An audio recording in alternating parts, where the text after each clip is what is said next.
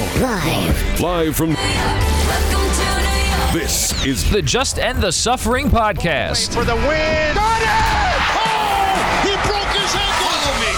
Follow me to freedom. Y'all ready for this? Here's your host, Mike Phillips.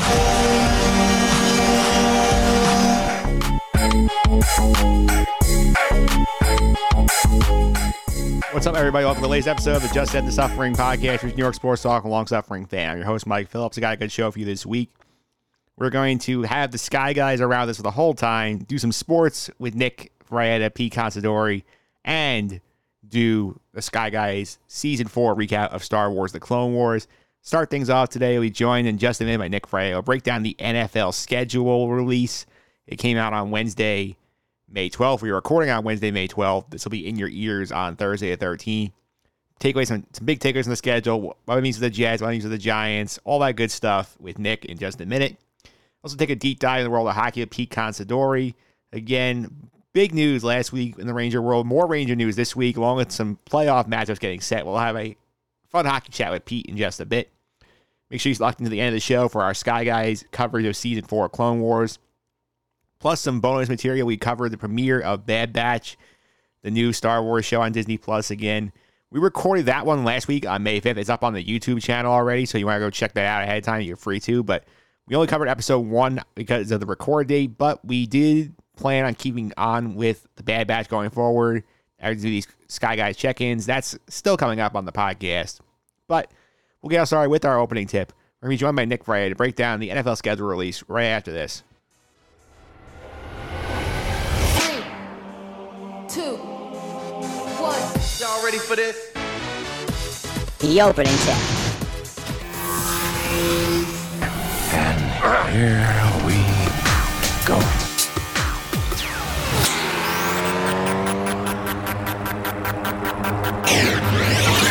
All right, we are back here on the Just End the Suffering podcast. NFL schedule is officially out, which means we are one step closer to the return of football. Joining me today to break down the schedule, as he did last year when it was a much bigger deal, we had nothing going on in sports because of COVID. Nick Frietta is here. Nick, how are you? Doing great. Really excited to be on about this. Uh, this is to me like kind of like how baseball was this year. You know how we get some fans back. Like this is a big deal this year because we're going to get some fans back in the stadium. Last year, like whether you were home or away, it didn't really matter. I think last year had the most like even distribution between home and away wins like ever. So I'm excited to get home field advantage back. Yeah, that's going to be a big deal because, I mean, just today, Governor Murphy was saying in New Jersey, and recording on Wednesday the 12th, the day of schedule release, that assuming all goes well, he should be able to have a 100% capacity at MetLife Stadium for Jet and Giant games this fall, which would be a lot of fun. Yeah, I mean, even if you get 75%, that's still good enough. Yeah. And 100 is just great. So looking forward to it. I am indeed. And before we dive into the specifics of the schedule, and I'm going to give some visual aids in the video version of the podcast, you can see the gra- like the graphics of each, schedule we're describing here. I want to take a shot at the league here because for weeks now we're hearing Wednesday the 12th at 8, we have the schedule release show. You're going to tune in to see all the games. And then throughout the day, starts out in the morning, week one, the entire week one slate is out about 8 o'clock in the morning because ESPN, CBS, Fox, all the partners have their games up.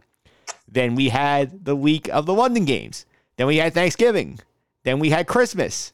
Then we had the entire schedule for the Jets, the Patriots, and the Saints, and more starts leaking out as it got on. By the time the show actually aired, about 80% of the schedule, I would say, was public. And to me, what's the point of doing the three hour schedule show if you're going to leak the entire thing before it starts? Yeah, I'm 100 percent with you. It's the dumbest thing. Also, like you have to realize it's very obvious. I'm sure you realize this, but sometimes people don't realize this. If you know who the let's say, uh, for example, I think it's week four, the Yeah. Giants play the Saints, right? Yeah. If you know that, you know the Saints play the Giants week four. That means the Giants play the Saints week four. So you can figure out other teams' schedules. By the time it was released, I think you could have figured out every game.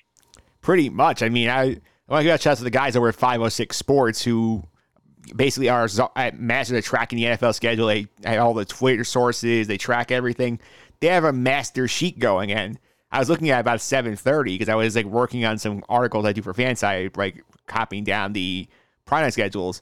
But at that point, they had every Thursday night game down, all but two of the Monday night games down, And I think the vast majority of Sunday Night Football was on there, along with Thanksgiving, Christmas, so on and so forth. Like, why did I need to watch the three hour show? Because I knew everything. Yeah, it's it's really at three. I didn't even know it was a three hour show. That's crazy. NFL Network it- is three hours. I think ESPN it- is one. I think a better way to do it. I mentioned this to you off the air. Is take this show. I didn't know it was three hours. Make it one hour. Go from eight to nine. Make it like Selection Sunday. Yeah. Do a thing where you do like by you know instead of doing it by team because that would be Pointless. like I like I mentioned, if you do it by team, then you're figuring out other teams as well. By the time you get to the last team, it's already done. Do it by week. Do Yeah. like four weeks. Take a commercial break. Do four weeks. Take a commercial break, like they do in Selection Sunday. Like they do each each corner of the bracket, and that- it would be great. I would I would have tuned in for that if nothing was leaked. Of course, I I understand if you want to leak like one game, you want to say like the opener was leaked. It's going to be Dallas versus Tampa. That's fine, but then like give me a reason to tune in. Yeah, I mean, you want to give me week one in the morning, that's fine. Say, okay, here's week one. Here's a teaser. The rest is gonna be on later. But I mean, Brian Costello is breaking games. Like Master Tess on Twitter has broke Thanksgiving and Christmas. You had like yeah, and you can't blame the reporters. No, they're doing the job. They want to be they want to be the first one to get the story out. Yeah, it's like at some point, can the, yeah, somebody in the in the building say like, guys, shut your mouths until the show is on. Like, don't Yeah, ruin and we know that's not hard because we've been on this podcast numerous times talking about Star Wars and Marvel and DC and all these big movies and TV show part, and they keep everything a secret. They kept Julia Louis Dreyfus a secret from Marvel for how long since they filmed it, or God knows, or since they you know brought her on. How long do they keep it to be a secret that anything that Harrison Ford was in the Rise of Skywalker? I know we'll talk about that in a future time. We'll talk about that movie, but you know he was in it, and they kept it a secret. And I don't see why they couldn't keep an NFL schedule a secret. I don't see why they can't either. They just, I just don't think they want to keep it a secret. I think they're just like are so eager to tell people like, oh, I gotta let somebody know what's going on here. I gotta give, I gotta leak this, and that's that's why it happens. I really wish they didn't. I would I would be watching it right now if they didn't. Yeah, I would watch the show. I mean, they like, can you imagine you brought up Selection Sunday? Imagine if we were on Selection Sunday, you're watching the Big Ten championship game, and somewhere on Twitter breaks like, oh, by the way, Michigan State's gonna be a five seed, and they're gonna host, and they're gonna take on number twelve seeded uh, Drake, and that's and that's oh, Michigan State is playing their basketball game. Like, how annoyed would you be? Yeah, again for nothing too. Yeah. Like, and I'm sure that gets down to to the sideline too, to Yeah. the bench, and they're going to be like, hey, "This game means nothing." By the way, take out their star player, whoever it may be at the time. Yeah, yeah, it's really dumb. But let's get into the specifics of the schedule here. I'm gonna include visual aids throughout the video portion of this podcast. You can see on YouTube. So let's go to the Jet schedule first. And I'm again I'm pulling these graphics from the teams like Twitter accounts. Jet schedule is up here. Open on the road. Sam Darnold game against Carolina. They host the Patriots home opener. Other highlights on the schedule. They go to London. They take on the Falcons in October 10th. Their bye is week six. Thursday night football against the Colts in Indy on November 4th. They close on the road against Buffalo January 9th. When you look at that Jet schedule, what are some of the things that you noticed? I mean, I have to ask you. You've been following the Jets this offseason. You know, I'm Yep. a Giants fan. Are they much better than they were last year? Obviously, they're better. Are they much better? I would it looks say, like the, it looks like none of these games are winnable. I think they are much better than they were because I think that team last year could have won zero games. I think this team can win six or seven. Okay. So you think they can take on, I would assume, Carolina, Atlanta, Cincy, Jacksonville, You know, here's the thing with maybe this. Denver, Houston. Yeah, here's the thing with the Jets, the way I see it, because you look at the first seven games of their schedule here, like up through the Bengal game on Halloween. I they have, I guess, I granted four on the road, but one's in London. Six to seven games against teams that not make the playoffs this year. The one team that made the playoffs is Tennessee, that they play Yeah. the first like seven weeks of the se- seven games of the season. So there's a chance, you know, maybe they're four and three, keep things a little interesting before they get to the second half of that schedule. I think they Yeah, could it's make definitely possible. Yeah. I mean, Cincinnati, I think, is better than the Jets, but that doesn't mean the Jets can't beat Cincinnati, especially at home. Yeah. Same same thing with New England. I don't, there's no reason they can't split with New England. And I don't think New England's fans would made them that much better. Yeah, and when you're a young team and you start four and three, all of a sudden, a lot of confidence. I know this year's a little different with the extra game, but usually four and three, it's hey, if we win five games out of our last nine, We're in the we, playoffs, could be in the- we- we could be in the playoffs. Yeah. Yeah. especially in a 17 postseason. Oh yeah. Yep. Yeah, So now, now I would assume you need to go nine and eight to make it. I'd say more, probably more like Maybe 10, 10. 10 and seven, more like. Yeah, it's a little. It's gonna be weird. It's gonna be weird, but I enjoy the the extra game. Why not? Just another week of football. Yeah, I it's, everybody's complaining about like, oh, integrity of the schedule. We're gonna ruin the guys. Then in about like five years, we're saying, why do we have 18 games? Why are we only playing 17? I want to just know what a lot of fantasy leagues are going to do. Are we going to just move the playoffs back? I think it's just- gonna- I think it's just playoffs going back. It's as simple as that. yeah. So then week seven or week 18 becomes 17 and Yeah. so on and so forth, I guess. Yeah, exactly. And Yep. I also want to throw out one complaint out here for the NFL. Why do the Jets finish on the road every single year? I mean, they have not been, had a home finale since 2010. They are on the Is road. Is that so? That is so. The last time they hosted their last game was against the Bills, and that one, and the year they went 11 and 5, went to the AFC Championship game, lost to Pittsburgh. They have not hosted a season finale since then. I think the Giants have hosted every year since. So correct me if I'm wrong. I think I'm right here. It's not. It's a coincidence that the last time the Jets finished at home was the last time they made the playoffs, right? Yeah. So I guess it's safe to assume they're not making the playoffs this year. Well, I mean, we could assume that even without that fact. Yeah, it seems like if they get a home Week 18 game next year, they can pencil them in. Yeah, I just feel like it's so annoying because they're all the Jets and Giants Eagles. Yet the Giants are home to end the season. I feel like every single year. The Jets are on the road every single year end the season. It's, that's a road division game, which is never easy. Yeah, I know. When did they start the division rule? Around that time, It probably. was it was 2010 because it was right at, the year before. Remember on the Sunday night game was week 17 was the Jets and the Bengals, and the Bengals had nothing to play for, so they laid down. The Jets got in the playoffs, so they said oh, we're not. They played the they played the Bengals again in the Yeah. playoffs, right? Yeah, Yeah. So they said, you know, we're not going to have that. We're going to make it all division games so that their teams can't just lay down the week 17 if they don't need anything. Um, tell that to Philly. Yeah. yeah. Well, speaking of the NFC East situation, let's go to your team. Let's go to the Giants schedule here. And I think obviously they have some interesting stuff here. As we talked about off the air here, I think they have a chance to get off to a fast start. Look at the first four games. They have the Broncos at home. They go to Washington the short week on Thursday night. Then they ho- they host Atlanta, go to New Orleans. New Orleans without Drew Brees now. I mean, this is a team that, you know, could go could you, I could see them going three and one to start the year. Yeah, I'm I'm gonna go a step further. If if the Saints do take a huge step back with that Brees, we don't really know what they're gonna be yet. So on one hand, I want to say they're gonna be bad. They lost Drew Brees, but on the other hand, it's well, how good was Drew Brees his last couple of year, uh, last year really? So are they get? But anyway, let's say they take a huge step back. I can see them starting six and one. Yeah. I'm not expecting them to, but I can see them beating all those teams except the Rams. I think are the are really, really, really good. I think the Rams are the team to beat in the NFC besides Tampa. But I think I wouldn't be surprised if I mean I I'm not expecting it again, but I would not be surprised if they started six and one. I also wouldn't be surprised if they started two and five. Yeah. There's a lot of vari- variation with the Giants here. And I do think, I'd say note here, neither Giant Cowboy game is in prime time this year, which is like a shocking thing considering the NFL loves to do that. Yeah, that is surprising. They're also not opening against Dallas, which they seem to do a lot. Yeah, the They seem to NFL open in Dallas on a lot. the NFL gets lazy with some things, and the Giants Cowboys being week one was one of their lazy things. They love to do that, especially in Dallas. Well, this year we're going with uh, Denver at home, and uh, that potentially could be very scary if a certain trade happens. But without that trade, I think that's a very winnable game. I think it's a very interesting interesting game especially if Mr. Rodgers is, is traded to Denver. I do think that makes it a lot harder for the Giants to win that game. But the thing I noticed with the Giants here is they got some tough Monday night games. They have to go to Arrowhead on Monday night. They have to go to Tampa on Monday night. That was brutal. Yeah, those are just two that you can pencil in, I guess, as a loss. But you Yeah. also got to remember. I can't remember if it was a night game or not, but the, I think it was. The Yeah. Giants played Tampa last year at night, Yep. and they were down by like one the entire game. Yeah, that was at home though. Ah, I thought it was in Tampa. All right, well that makes sense. So they wouldn't be in Tampa now. Yeah, and you look you look down the stretch of the Giants also. Four of their last seven games in division, so that's gonna be very important down the stretch for them. Yeah, um, I'm a little upset we didn't get Philly earlier. I know a lot of Giant fans, me included, we wanted Philly as soon as possible. Yeah, I'm sure a lot of Giant. I know I saw a lot of buzz on Twitter right before the schedule came. I was like, "Hey, we want Philly week one. We want to get a shot at them for costing us the playoffs." Yeah, it cost us the playoffs, taking our guy in the draft.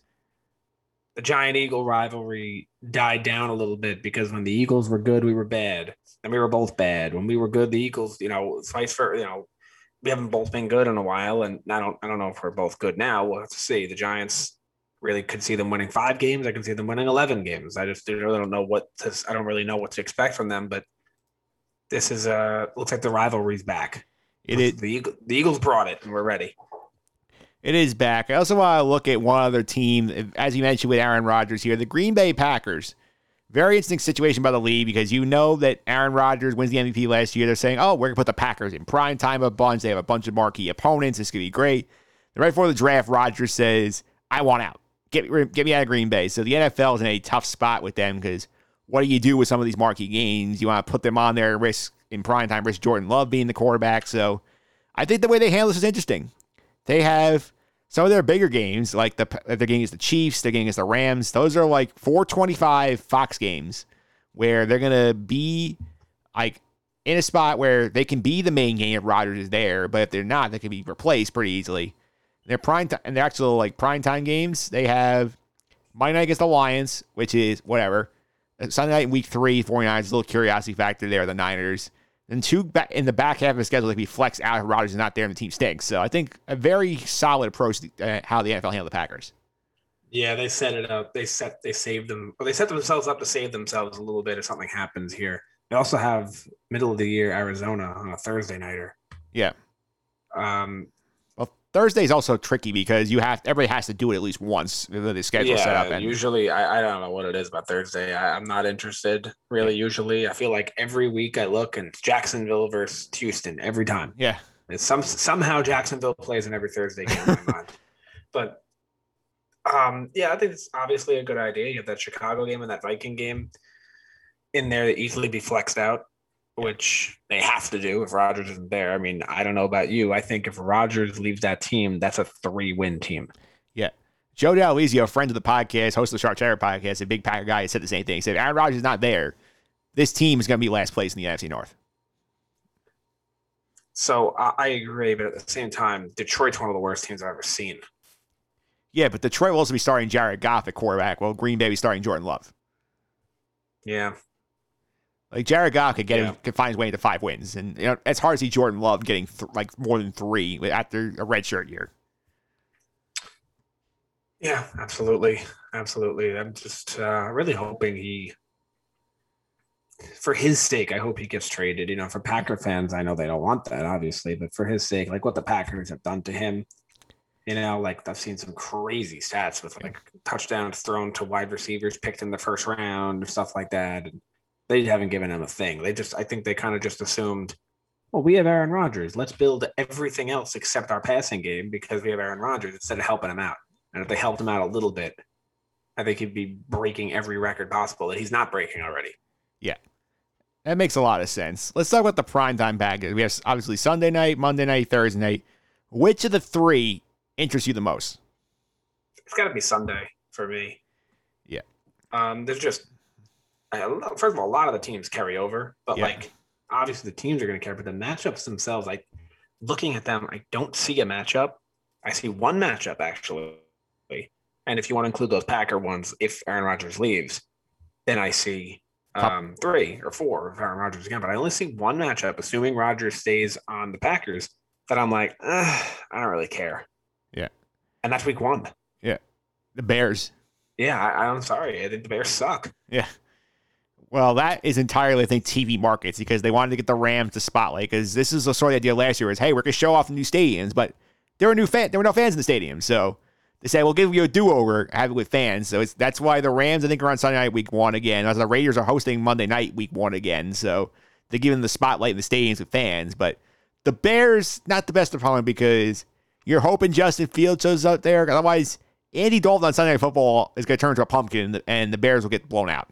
Yeah, I mean, as you just mentioned, the reason they're doing this is for the stadium. But I'd prefer this matchup, which I do a lot of times as the season goes on. I'd prefer if it was just flopped. Like if you were playing the Rams in Chicago, it's okay. Well, the Rams are a better team here, but at least we're in Chicago. This could be interesting, you know? Yeah. I- And this matchup, I understand it's because of the stadium, but this matchup, it's like, all right, the Rams are better and they're home. Yeah, not not a great situation here. I think if if Tampa was going to, I think if Tampa had not been in Week One already because of the Super Bowl win, I think they would have been going to LA. That would have been the matchup. But because Tampa is playing Dallas, I think they took that off the table. A good example of what I'm talking about is week 10. Yeah. You have Kansas City going to the Raiders. Kansas City is a better team, but you look at it and you go, all right, well, the Raiders are home and it's a division foe. This actually might be an interesting game. Yeah. The one I don't understand with Sunday night I'm looking at it offhand is like how have the Vikings got on twice? Because they were not good last year. And I don't see the road to improvement this year. They have, from my understanding, a basically entire new defense based on guys who are sitting out, people who were brought in. Yeah. That's people. So I, I think they might have a turnaround season. I think they're going to be an okay team with a little bit of luck. I think they could be a 10 win team. Yeah, well, one of the matches is against Dallas on Halloween, which makes sense because they can put the Cowboys on as much as they possibly can. So And the last one, I, I mean, I, honestly, with when it comes with, with me, if I look at the last four weeks of the season, the Sunday night games, I don't even think of them as real Sunday games because they could be, they could go. Yeah, I mean, me and you would look at the schedule right now, and I look at, let's say, the. Now, I'm not saying the Chiefs are going to be bad, but me and you look at the Chiefs and we say they're a great team, right? Because they are. Yeah. We look at the Titans; they're a very good team. The Bills are a great team. Then we look at teams like Jacksonville and Cincinnati and Denver, and we think they're bad. Yeah. every year we have new good teams. So who knows? By the end of the year, Denver might be good. Yeah. Yeah. So maybe you need to throw Denver into one of these games. We don't know. Every year. That's why I always say when you're playing survivor football, take the best team imaginable at the beginning because by the time week eight comes and you were saving the Chiefs, how do you know that another team isn't going to be good by then? You want to take the teams you're sure of immediately, or else you're going to get, oh, I was trying to save the Chiefs, and then you lost picking the Falcons. Yeah. I agree with that point. I also say also the two Rodgers games back there in the back stretch there is potential flex out if the, if he's not there. Also, Absolutely. if the Saints are not good, that game against Tampa is going because that is not a game that's going to draw well. Yeah. I, what do you think? You did the Saints will peak? I think they're going to be okay. I think they'll be okay. I don't think they're going to be like the juggernaut we've seen them, baby. I think they're going to be more of like a nine win team. Yeah, that's where I was thinking as well. I'm interested in the Week 16 game. I always like watching the uh, NFC the East. division Yeah. the division foes beat up on each other, especially the, those Dallas Philly games. Yeah. Just love. I I don't know whoever it is, whoever wins, I'm just on their side. Like, yeah, screw the other team, whoever it is. I'm always excited to see one of them lose.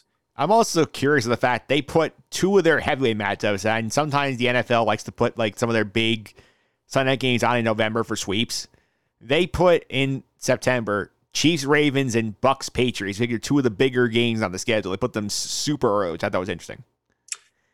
Yeah, I mean that's Chiefs Ravens is great. Bucs Patriots. I mean, that's gonna be. I, I if I had to take a guess based on this schedule alone, obviously the the like the week one. I'm assuming you would know more than me. The week one game ratings are probably higher than other ones, right? The Thursday game on week one, Yeah, yeah, Thursday Yeah, game week I, one is massive. I would assume that Tampa New England is going to be the most watched game all season, except for the first game. yeah, I think it'll be very, very high because the Brady go, returning to New England storyline is going to be huge. Yeah, I, I liked a lot of the week one matchups too, like that the Jets Panthers. A little like you know, I don't know if they did that on purpose. I don't, you know, I'm not sure if they really have the flexibility to do that stuff on purpose, but that's cool to see. Yeah, Sam Darnold. It'd be cool if it was you know Jets were home, but that's cool to see that, that Darnold playing against his old team in week one. Yeah, they say they don't, but they they definitely find ways to manipulate things they want. Yeah, I, it is. I mean, I've tried making a schedule in fantasy football with 12 teams or 14 teams, whatever it was at Yeah. the time of my league. And that's a, that's a nightmare. Yeah, it Like, really you is. can make you can make a random schedule, sure, but like we like to throw in rules like a rivalry week and like a week one like storyline week where it's like if you played each other in the finals last year, you're gonna play each other in week one, and it's so hard. So like for them to do this stuff with with 32 teams, I can't imagine and bye weeks and all that. I, I really can't imagine. Yeah, and I pulled the Monday night schedule up because I want to point out a couple interesting things here, which is number one, the Monday doubleheader of, of years past is gone. We only have one game now because that game gets bought back into week 17 because they have the extra week to kick in. Plus, Monday night's going to have the ESPN guys are going to have the ability to flex after week 12, which is going to be huge if some of these games down the stretch here end up stinking. And they also have the option to get two games put on for week 18. They're going to pull from the Sunday slate, put them on a Saturday doubleheader. I think it's going to be, it'll help the Monday Night Football package in the long run. Oh yeah, I mean you give them flexibility, absolutely. Yeah. I, I personally don't like the two games on Monday when the season starts. Yeah. This year and last year might be a little different, but usually my reason is I got to get up in the morning and go to work. I can't stay up till one o'clock in the morning watching a football game. Yeah. So like if the game's starting at 10 o'clock, like it's not, I, I can't watch it. I got to go to bed at like halftime or something like that, or even before. But when you start the game at 8:30, I'll stay up. You know, it's only when does the game end? 11:30, Yeah. 12, the latest. Fine, I can stay up for that, but I'm not staying up till 1, 1:30 in the morning to watch a game. Especially when it's like two West Coast teams. It's like the Broncos and the Yeah, Raiders, The something like that. Broncos and the Raiders every year. Like the one with um that was the one Monday night a few years back. Was- I think it was Broncos Raiders when it was that reporter on ESPN who just got slammed because he was like so awkward. Yeah. You know what I'm talking about. Yeah, I know exactly what you're talking about. Yeah. I I do think going down the stretch here. I mean, I do think again again. I see Week 15 Vikings Bears. I see that very much possibility to be yanked out of there if these teams stink. Yeah. Oh yeah. Um what, I see a lot of people talk about the Dolphins and how they're good. Do you think the Dolphins? 'cause I I look at that week set. Uh, I look at the week after it, Yeah. and I say, well, the Saints we talked about, they may not be all that special. If the Dolphins and the Saints are not special, and you have two, well, it's week sixteen, so they'll have played what? How many games at that point? Fourteen games. If you're looking at two, seven and seven, six and eight teams, is that going to stay? Might not depends on what's available to them because they look at if it's close, maybe. But like, let's say these teams bottom out. Let's say like Miami is five and nine, and the Saints are four and ten. That game's gone. Yeah. I think that Yeah. may. I also think that's it. Thursday night's Thursday night. There's, I mean, there's not much there. Is is always what it is. There's a reason it's going to Amazon next year because Fox says this is not worth it for us. Yeah, I mean, I hate it. I really wish they would get rid of it. I really do so so badly. But I under, I know they never will. If it was up to me, they would they would have. I've told I've told you this off the air. My dream scenario will never exist. But my dream scenario is every game of the week is played at one and four thirty, not four because I don't like them overlapping. Like they, Yeah. they the one o'clocks all end, then the four thirties all start, and then you have one game in prime time Monday night. Now, obviously, that'll never happen no. that's just that's just money being wasted by not taking advantage of what you could. But for me as a viewer, that's what I want to see. That'd be the most enjoyable. Yeah, yeah. I, I also think they've been trying to spice this up a little bit. Whether because remember his first start was all oh basically it's just division games because they had the travel rules you had to worry about. They're trying to mix it up a little bit here. It doesn't really land most of the time. I mean, Rams Seahawks is fun. I think getting the Chiefs Chargers down the stretch will be interesting. But like again, Jaguars Bengals week four. Nick Friday is not excited. No, and and the travel thing is real. Like you have Denver going into Cleveland, like on week seven. Like that's that's if you're if you're Denver, you're you're furious. Well, week sixteen, San Francisco's to fly to Tennessee in Christmas week. Yeah, and, and who knows? I mean, you could look at Denver. Maybe Denver has their bye week six or eight. I can check that out. They're, they're not going to give it to them the week before. They never do that. So, yeah, so you can you see what I'm saying is they could make that work in the middle of the year, but with San Francisco going to Tennessee at week 16, there's no way their bye is 15. Yeah. There's no way it's eight, 17 or 18. So you got to go into the middle the middle of that after three days of practice. Like that's that's really crazy that they that they make teams do that. I really, this Thursday thing to me is a disaster, and I also hate the London stuff too. Yeah, the Jets are going to London this year. The Jets are playing in Atlanta. I thought it was playing Atlanta in London. I thought it was interesting that we're doing this when we still have potential for COVID restrictions going on in London. So Yeah, that is surprising. And, and I, I don't like the London thing. It's another one of those things, though, that at the end of the day, I get it. You're trying to grow the brand. You're trying to get international here, get more fans from Europe. Like, of course you're going to do that. But to me as a viewer, I don't want to see that. I don't want to get, I, not that I'm not up, but I don't want to watch a game at nine o'clock in the morning. I like to have, I like to watch football with wings and a beer. I'm not going to have wings and a beer at nine in the morning. yeah. Plus is SNY. I guess I could. Yeah, I guess I could have wings and a beer at nine in the morning, but maybe, uh, maybe, maybe, maybe next year. yeah. It's like me. It's like for me. It's like basically I make I mean make, making pancakes and watching the football game with the Yeah. Jets. Which I, I actually interesting enough had some some friends especially I had one roommate in college who was from seattle. He's a big seahawks fan. And like mariners and all, all the teams out there. And he i asked him because like one thing that was on my mind is i was just like so what was that like like growing up? Like for us it was always one o'clock football starts. You know you can you're in college high school you sleep in whatever you know you go to the deli and get some lunch with your friends or like a breakfast sandwich. You still have time. You're not missing kickoff. What was it like with the the game starting at 10 o'clock in the morning? And he was like, it's awesome. We all would sleep over together, get up early, watch the games, and then it's all over. Everything's over by 8:30. Yeah. And you still have your night. Yeah, it's pretty. It's pretty cool. I, I'd like to experience that. at least once, like a like a Sunday football or a football Sunday out in the West Coast. Yeah, I do think that's definitely interesting point here for consider, and I do think in terms of the London games, like SNY Steve Gelbs pointed out because now he recently, you know, he's the Mets, Mets sideline guy, and he recently got reported to Jets coverage. He was making a joke on Twitter today. He's like, because the Jets play in London on week ten, on week six at nine thirty in the morning. So, so he's got he's joking. Hey, I got to do pregame show from the studio at eight thirty, potentially the day after a Saturday night Met playoff game. So that'd be a rough turnaround for Steve Gelbs. Well, he's assuming he's assuming a Mets playoff game. Yeah. Hey, with the way they're starting, you never know. No, I think I think they'll be there. Honestly, I do. But uh, yeah, that is. So it reminds me of what Boomer Esiason does when he's on calling the games and he's on his radio show at six o'clock in the morning. Yeah, it is pretty nuts, and I do think that's one I want to track. And I always want to keep an eye on that, especially with the COVID stuff, because like we've had situations where I get by this point most of these guys in these traveling parties be vaccinated, so that won't be as big an issue. But like you're worried about these like quarantine rules. I'm sure the NFL will try and talk to the Europe to the United Kingdom government and set this up. That's something you have to worry about with those two te- with those four teams. Yeah, I'm also a little a little thrown back by the fact that they're doing them back to back. Do you Yeah. think that's a little normal? Yeah, I think they wanted to just sort of like, considering it's COVID still, say, you know what, let's not risk it changing on us. So let's just get in, have our guys stay there once, and then come back, not deal with it again.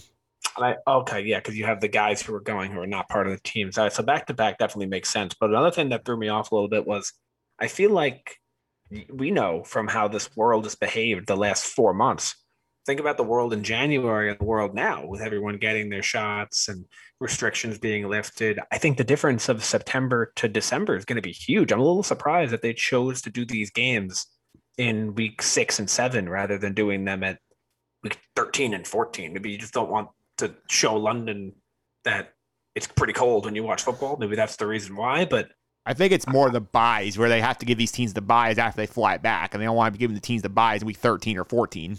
you see what I'm saying? How Yeah. like the, the world in September is going to look a lot different than the world in December, hopefully for the better. Yeah.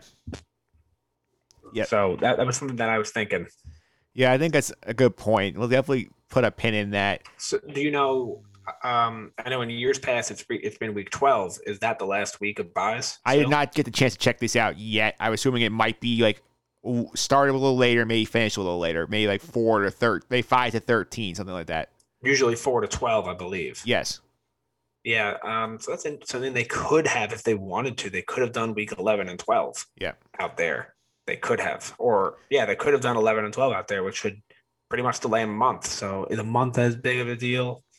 No, but three months is a big deal. Then you're also running into Thanksgiving. You're gonna say, say tell the Jaguars, the Dolphins, hey, you're spending Thanksgiving in, in London instead of with your families. That's a tough sell. Yeah. Yeah. Yeah. There's there's definitely a lot of bridges to cross. Yeah. I also want to have a bone pick with the league in terms of scheduling. I know the Jaguars are there every year. Do we have to send the Dolphins out there with them? Because I think getting a game to the two Florida teams in Florida makes a lot more sense than playing it in London. Yeah, that's kind of like a.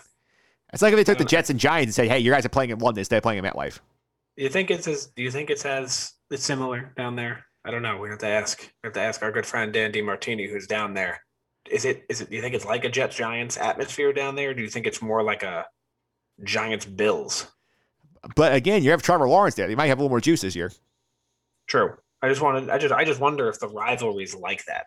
I don't know. You know, because I know they're in the same state, but not the same see what I'm division. Yeah, it's not the same division even. It's not the same division. It's not the same city like New York City. Yeah. Not the same. Not the same stadium. Oh, that's fair. I wonder. I wonder. Yeah. I'm not saying I'm not saying that you're incorrect. I'm saying I don't know. Yeah. I'm saying I have no idea what it's like down there. All right. Two other things I want to hit before we wrap this up here. Thanksgiving. We have the Bears and the Lions, Raiders, Cowboys, Bills, Saints. I think this is a little weak. I hate it. Yeah. I want again another thing as a viewer that I want that I know will never happen. Get the Lions off Thanksgiving. They're not good. They're never good. They haven't been good. They've been good once in the last like 20 years. I'm tired of watching the Lions on Thanksgiving. It's a game where I don't pay attention at all. It's crazy. Like I don't care about it at, at all. I do not care about the Lions game ever. And then the Cowboy game is usually okay. And then the night game all depends on how the Saints turn out. If the Saints turn out to be okay, that's a good game.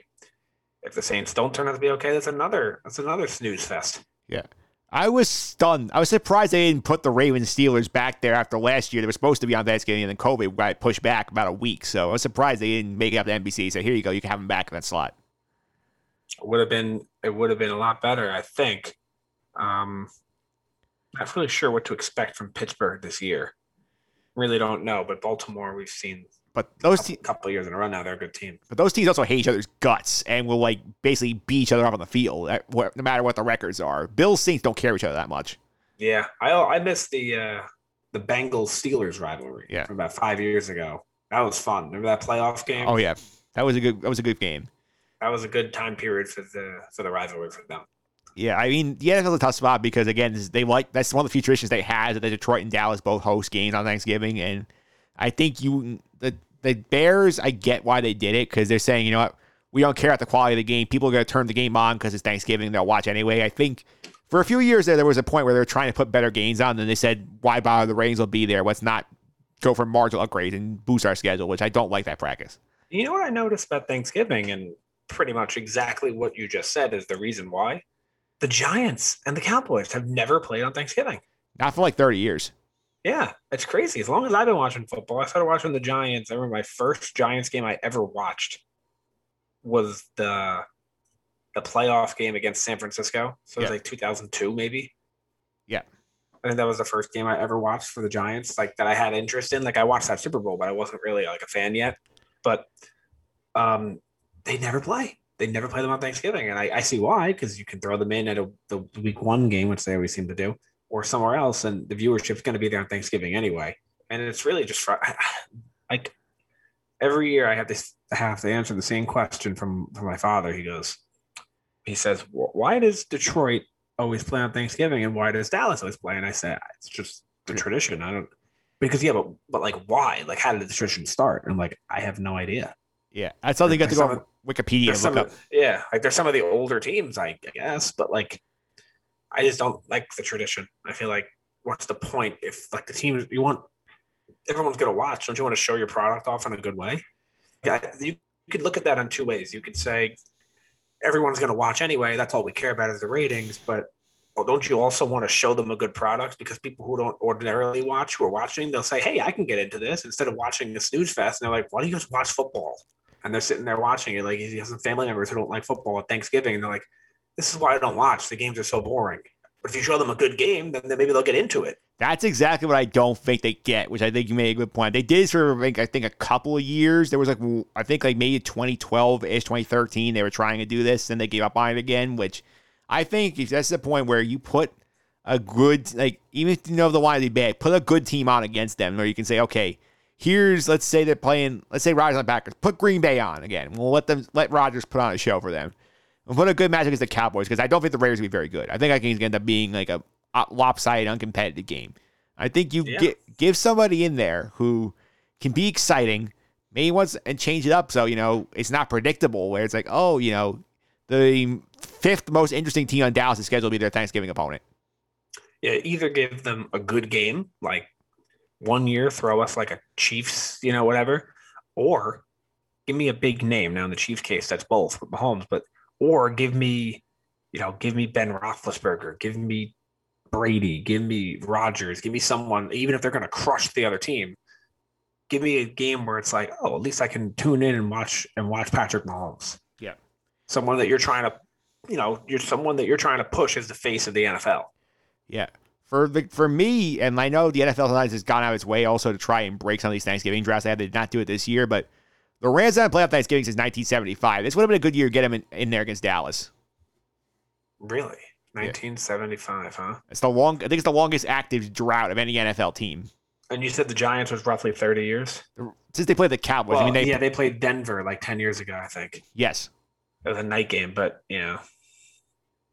So, um, yeah, I would have thrown the Rams in there. Like I mentioned earlier, I mean, obviously, in my mind, if you win the Super Bowl and win the NFC, you're the team to beat in the NFC. So I think Tampa's the team to beat in the NFC. But besides that, I think it's the Rams.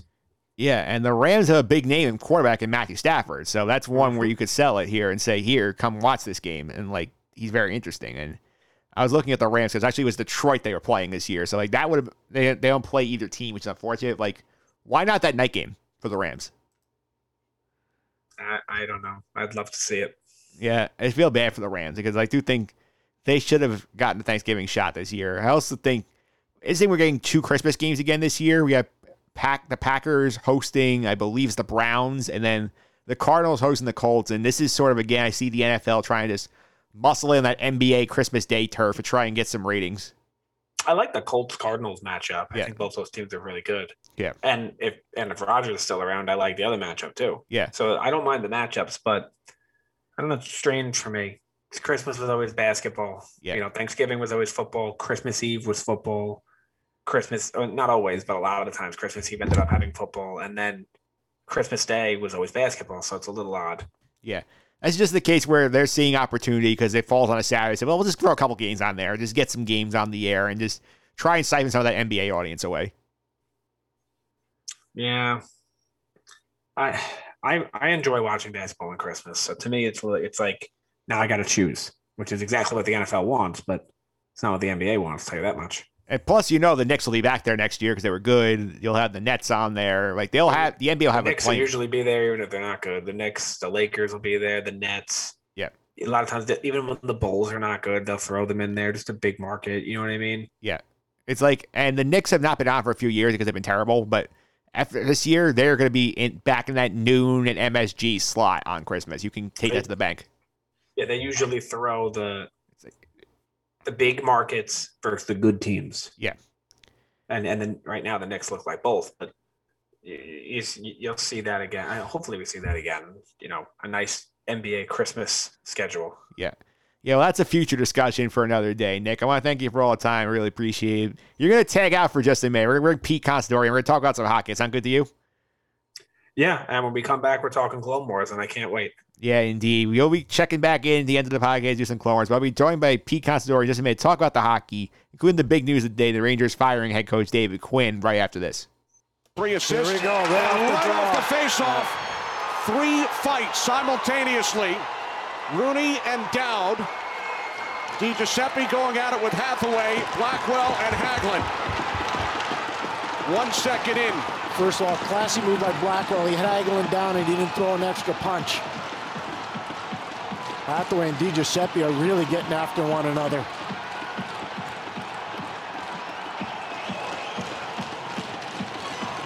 That reminds me of when John Tortorella coached the Rangers and Pete DeBoer coached the New Jersey Devils, and they got after it, Kenny. You were here to do that game. I was here to do that game with Doc Emrick, and it got a whole lot of nasty. That was a lot of nasty right there. All right, we are back here on the Just End the Suffering podcast. You just heard Kenny Albert and Pierre McGuire of NBC Sports breaking down the fight night at MSG last week when the Rangers and the Capitals went to blows from the opening tip, opening drop of the puck to get back to the Tom Wilson situation. Join me today, talk more hockey after our emergency chat last week. Pete Considori is here. Pete, how are you? Mike, I'm doing well. Uh, a lot of things going on today. A lot of things going on today uh, in the world of hockey.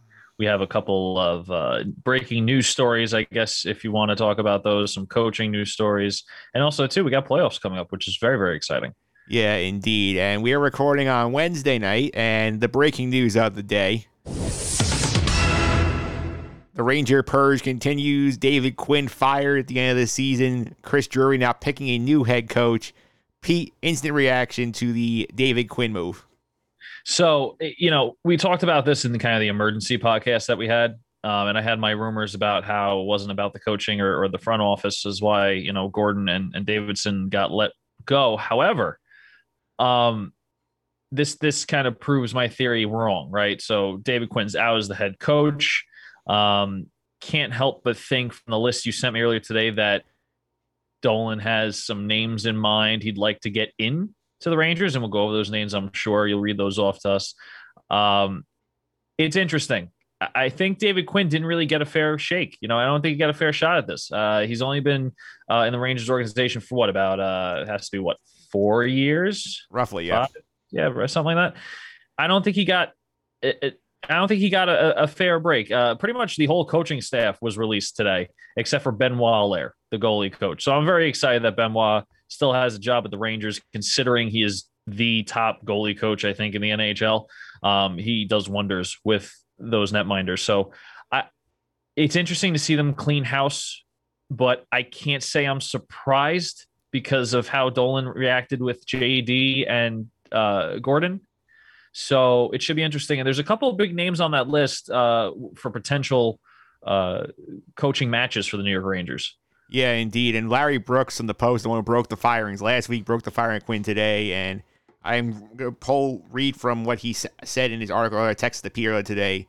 The names on the list Gerard Gallant, who we know took Vegas to the Cup final before he got let go. Rick Tocchet just let go by the Coyotes.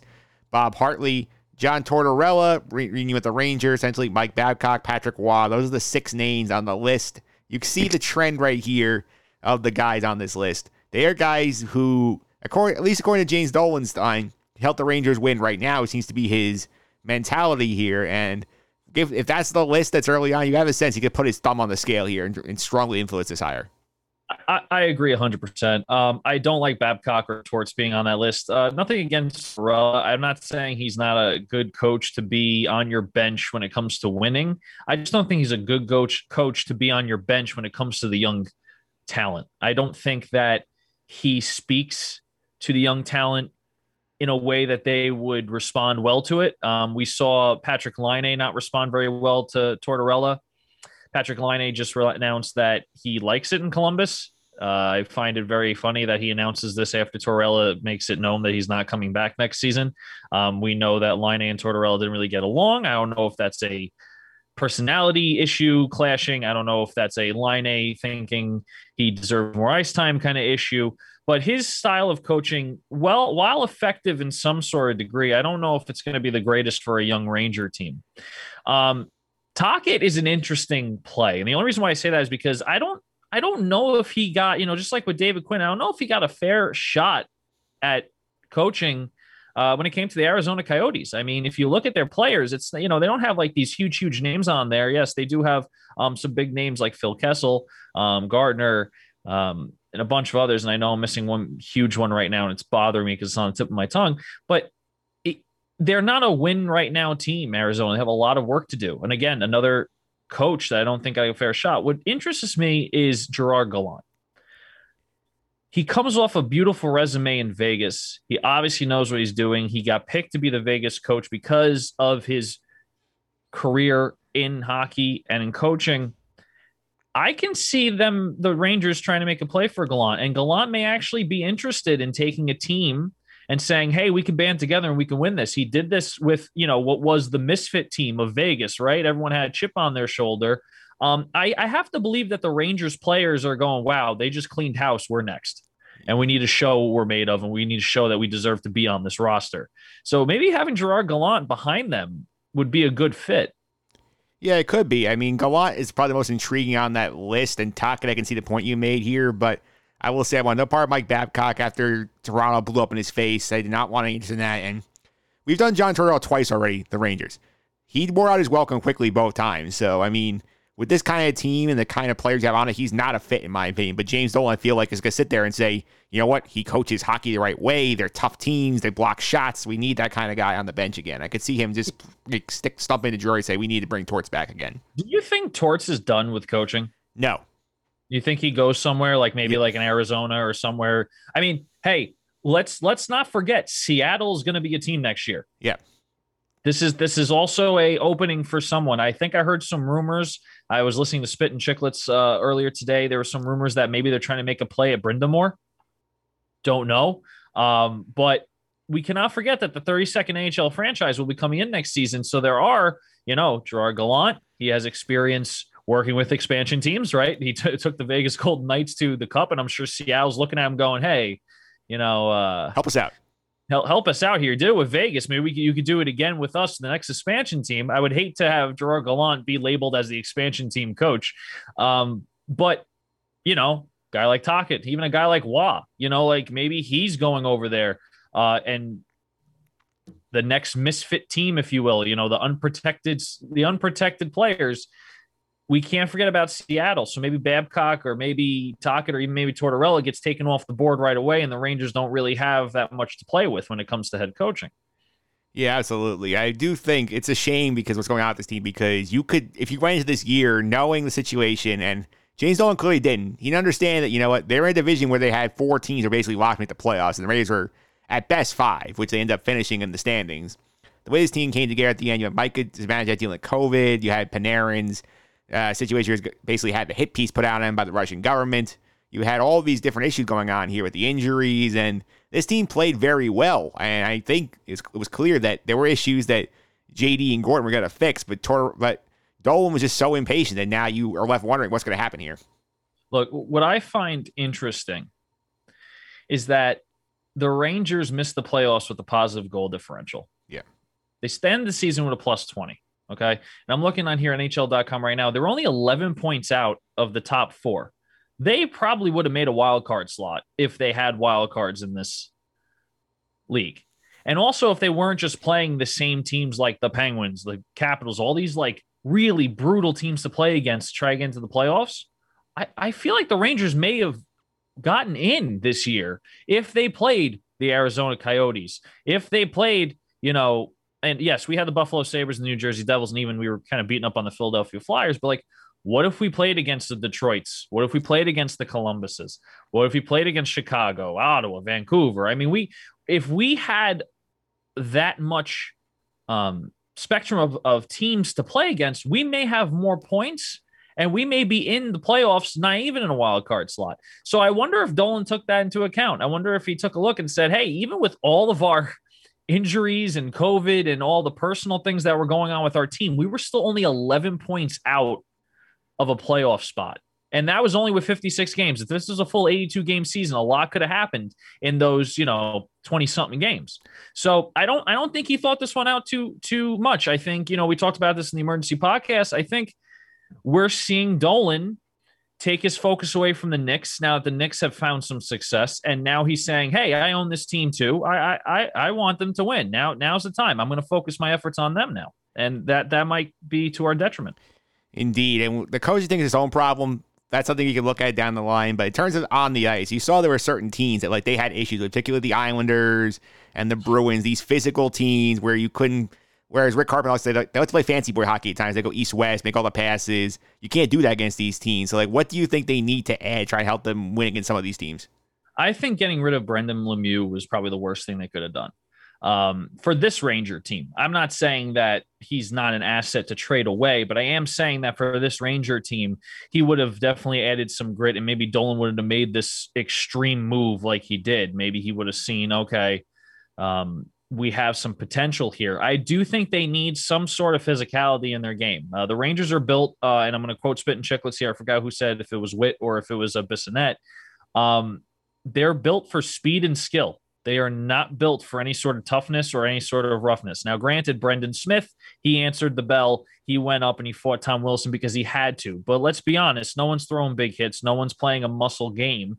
And especially when you're playing against the big bad Bruins and you're playing against, you know, the Flyers or or any team that's more physical than you, you're going to lose on the fact that they're just bullying you on the ice. I mean, this happens to me in just men's league, right? So you can only imagine at the level of the NHL how much being bullied on the ice actually affects the game.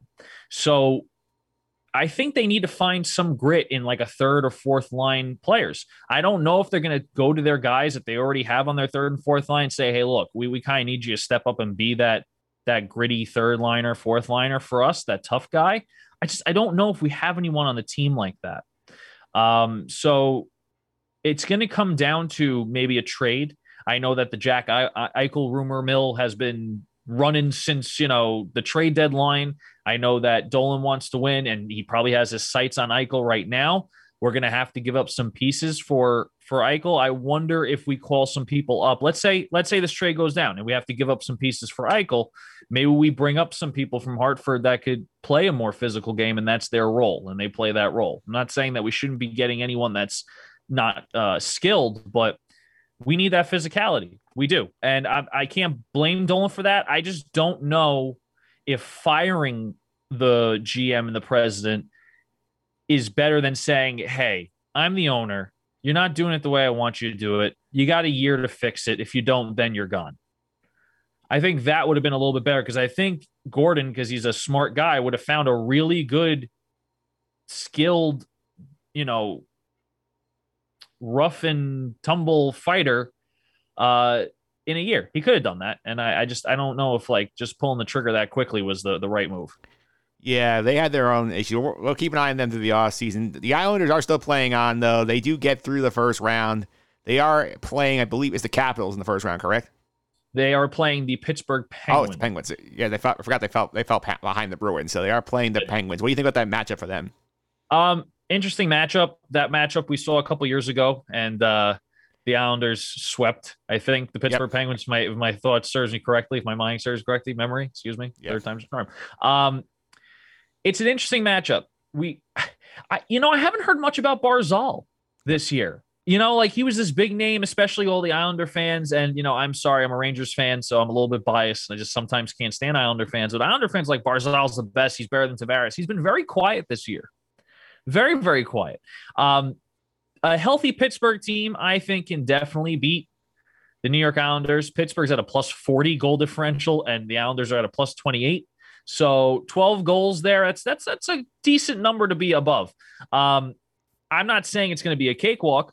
Uh this eastern conference or mass mutual east as they're calling it is a very difficult division to be playing in. Um so Islanders Pittsburgh, I have to give the edge to Pittsburgh right now. I just don't think the Islanders are playing um, like they did against Pittsburgh a few years back. And I just think Pittsburgh is a little more hungry. I think the Islanders are kind of taking a back seat and they kind of almost trailed off there at the end. Yeah, it's certainly a great point. I mean, they the thing that's interesting with them, it's tough for them because last year this is a team that went to the conference finals in the bubble up in up in Toronto and Edmonton, and you're sitting there like, if we build this this year, then you get this division draw, which means you get past Pittsburgh, then you got to deal with Washington or get beat up by the Bruins and get through that. You they might be like physically spent by the time they get to a conference semi, get to a cup semifinal round.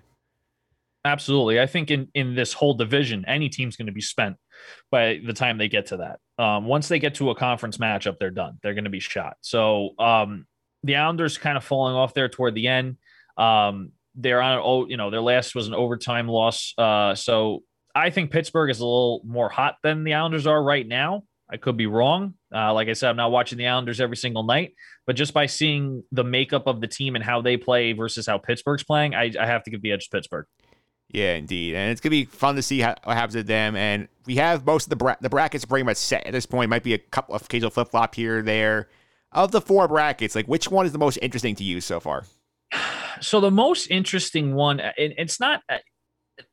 I want to say the bracket is interesting more. Well, actually, the whole bracket is interesting. The Discover Central to Yeah. me is very interesting, very intriguing. You have Carolina versus Nashville, and you have Tampa Bay versus Florida. Yeah. Now, the Florida Panthers have had their their seasons where they're barely getting people in the building, but the Florida Panthers second in the division, um, only a couple points above Tampa Bay. I think it was seventy five to seventy nine points, but I saw a very interesting stat that Andrei Vasilevskiy and I and, I hope I'm getting the numbers right is two for two and four against the Florida Panthers, but has a winning record against all other teams. I wonder if Vasilevskiy struggles against this Panthers team if the Panthers can advance to the next round. Yeah, it's a fun bracket because Carolina has been like the best team like in that division the whole year, and you know Tampa's defending champ there. Plus the Battle of Florida, as you mentioned, this could be very interesting because these teams I don't think they I don't think they've met in the postseason before, so it'll be fun to see this happen. Oh, hundred percent. And I think I think it's going to make hockey in Florida a little bit more interesting. I think for the fan base of the Florida Panthers as well, and just growing the sport in a warm weather state, I think it's good for the the sport, and I think it's good for the state as well. Yeah, I think it is too, and I also think it's like most fun matchup. I think outside of the East, I think getting Toronto Montreal the first round would be a lot of fun, especially because these two haven't met in the playoffs about like twenty five years, thirty years, and and they're gonna kill each other. I, I think so, but I also think that this is the year that Toronto makes it past the first round. They should. Um, yeah, just judging by the numbers and looking how the teams are playing. Um, if you want to go by pure stats, 76 points for the Mont- uh, excuse me for the Toronto Maple Leafs, and then 58 points for the Montreal Canadiens. Okay, um, big spread there when it comes to points. Goal differential, Montreal's a negative eight. I know I'm like really, and I'm apologize for looking up because I'm looking at my screen. I know I'm kind of highlighting this goal differential, but think about that. They have been outscored by eight goals the whole season. Yes. Toronto has a plus 42. So that doesn't bode well when it comes to that matchup for the Canadiens. Now, obviously, things can happen. The Habs can go off and they could beat Toronto four games to nothing. Just looking at pure numbers, I really don't think that this is going to go well for the Habs. I think Toronto's probably going to win this matchup pretty quickly. Yeah, Carey Price is on his head for the uh, Canadiens to have a chance in the series. Uh, absolutely. I mean, if you think about it too, who's on the defensive corps for Montreal? Shea Weber. Who else? Name one. I can't. Right. So so Carey Price can be flawless and only let up maybe one or two goals and they'll probably still not do well. So uh, you know, I hope for the best. Like I, you know, no ill will to the Montreal Canadiens or the Toronto Maple Leafs, but I just I don't think Montreal is going far. Yeah. Plus, uh, we want. I think Toronto Everything would also be a very fun play. Semi, be fun, fun uh, uh, North uh, Division final there. It, it definitely would be. I mean, I think ratings would be up, right? Yeah. Matthews versus McDavid. Yeah. McDavid, you know, 100 points, well, actually more in like 52, 53 games, which is insane. And, you know, everyone's saying like, oh, you know, he only played against so many teams. It's like, he, you don't, you don't think he was going to hit that against other teams? Yeah. Like he's playing the Toronto Maple Leafs, the Winnipeg Jets, the Montreal Canadiens. What if he was playing against the Sabres? What if he was playing against, you know, New Jersey or, or even the Rangers? Like it, he was going to do it. Yeah. He's, he's just a, he's just a, uh, such a hardcore player. Like he just, he he needs the recognition. He deserves the recognition. I actually have a question for you because I saw this on a on a tweet and I also saw this like hearing out. Wouldn't you think that Edmonton would just try to go all out to try to win with McDavid in his prime and just get as many pieces as they could? Well, logically, that would make sense. Right. Like you look at McDavid now, he's scoring 100 points or over 100 points in the 56 games, you know, season, right? Why are you not making ridiculous moves to try to get as many people as you could on Edmonton to try to stack that team and win now? It's the While Mike. McDavid's in his prime. I'm not saying McDavid's going to slow down anytime soon, but I saw that tweet and I heard that. I was like, yeah, why why aren't they doing that? The Rangers did that around Rick frickin' Nash. What the hell are they doing? Like McDavid is such, it's such a higher level. Maybe they're they're they're spoiled. Maybe they think, well, because McDavid's such a high level, we don't have to worry about getting all all these other high level players. But you got to help him out too. He can't do everything with Draisaitl alone. Yeah, I mean, it's it's the Mike Trout problem basically. Is where the Angels can't build around Mike Trout for some reason. The Oilers are not built around McDavid enough. Well, baseball doesn't even have an excuse because there's no salary cap, right? Yeah. There's just a luxury tax. Yeah. At least with the NHL, they can go, oh, well, because of the cap and he's the most uh, paid player, blah, blah, blah. But like, what is the Angels' excuse? Yeah. yeah, it's a fair point. But since we're talking about the Canadian teams, we do have an interesting situation here with the border situation with the COVID because obviously the U.S. is doing much better than Canada is in terms of vaccinating people. I think we're close to getting close to, I think, 60% of U.S. adults have had at least one dose of the shot. And Canada, the percentage much slower. We still have the border restriction closed, and that's fine while they're playing in the semifinals over there. But we get down to the final four. Do you think we're going to have some sort of situation where we're going to have to bring the Canadian team across the border to play? You think we're going to have talks to the government to sort of get exceptions here? What do you th- how do you think they're going to handle that? I think, uh, like you said, I think it would come from Canada to U.S. I don't think Canada's going to want. Um, well, actually, you know, it could go either way, right? So let's say the teams are vaccinated, which I think all of the, the NHL teams are vaccinated. I think they all got the chance to get vaccinated, and, I- and they have been, or at least had their first shot. I think the Canadian You know- teams are the issue at that point. Yeah. So, so you know, issues or not, I mean, if everyone's vaccinated, right? I mean, I, I'm I, I'm not a expert at COVID vaccines or how it works, but if everyone's fully vaccinated, you would think that traveling um, to Canada would, would ease the mind a little bit of the Canadian officials saying, well, they're all vaccinated. They're not going to transmit. Now, granted, I, I could be wrong. I don't, again, know how the vaccine works entirely. Um, but if we're having a better situation here, maybe the Canada teams will come here and be in a bubble. Yeah. And Canada would say, hey, you can't come back up here until you test negative six times or whatever. Like, you know, give them some sort of status. Or they could just delay it. And we could be seeing, you know, like we did with the bubble last year, we could be seeing like the final in August or something. Like, I don't, I don't, you know, who knows? You know, I, I, I think it's a weird situation to be in, and it's a it's a it's a hard call because you have to deal with the whole country's safety in mind. You can't just be like, oh well, we'll just do bubbles, it's fine. You have to worry about what the Canadian officials are saying uh, they want to do for their people. So either the Canadian teams come here and they have to quarantine or they have to get tested or vaccinated or whatever before they go back to Canada, or they postpone it until Canada says, okay, we can open up the border again. Yeah, I think for sure. I think an exception will be in play. I see something saying, "Hey, like you know, like here's our t-, like if there's only one team and one team going back and forth, it's not as big. I don't think it's as big a deal, especially like everybody going across the like across the border every day. And you know, also, if Toronto is that last team standing, and the Maple Leaf fans have to watch the team potentially playing for a Stanley Cup in the United States, they can't even go to the games. They'll be furious. Well, I don't think they're going to be able to go to the games anyway. Yeah, I think because you know we're fortunate enough. Um, I don't even want to use the word fortunate because nothing is fortunate about COVID, but I think we're at a point now in the USA where people can go back to games. I don't think Canada's going to be there for a while if they're having this many problems. Yeah. Um. So, or or you know the vaccination rate is too low, so I don't think Canadian teams are going to be able to see in person their teams play anyway. I don't think that's going to be an option for this year's playoff run for for Canada. I hope that we can get this under control quicker and that everyone can go back to games soon. I just don't know if they could do it safely in Canada right now. You'd also hear the Maple Leaf fans. That's a good point about the, the Canadian government not letting fans in. But you could also hear the Maple Leaf fans say that they're saying like, "Hey, we got screwed. Like we had to play on the road the entire last round." And then you you say, "What are you gonna do?" Well, that's exactly it. What are you going to do? I mean, Yeah. we, we didn't ask for COVID to happen. Uh, there's it, things are changing every day. Yeah. Tomorrow, Canada may say we're opening up the border. Yeah. I, we don't know. I am sure there is some discussion between the National Hockey League, uh, as well as the, um, you know, as well as uh, the Can- Canadian officials about this. But a quick question, because I'm not following it. What are the Toronto Blue Jays doing?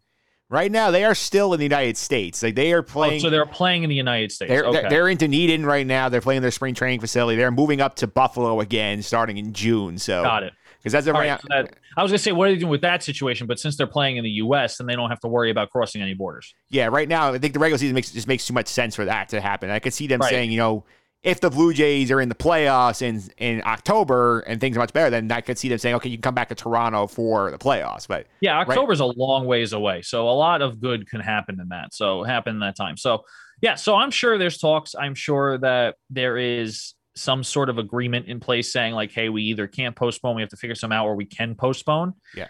I just I think those are the only two options. I think that either the Canadians come down here um, to the U.S., they cross the border, go south, or we postpone until the borders open up and we go, okay, we can resume the conference finals because that's when Canada would have to play a U.S. team as the conference final.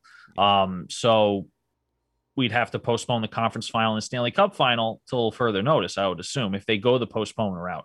yeah, I think for sure that makes a lot of sense. I don't think they're going to postpone those. They want to get their their calendar back on track considering they have Right. Seattle coming in. So I think I think the, the case would be they're more likely to bring the Canadian team over here than say we're going to wait.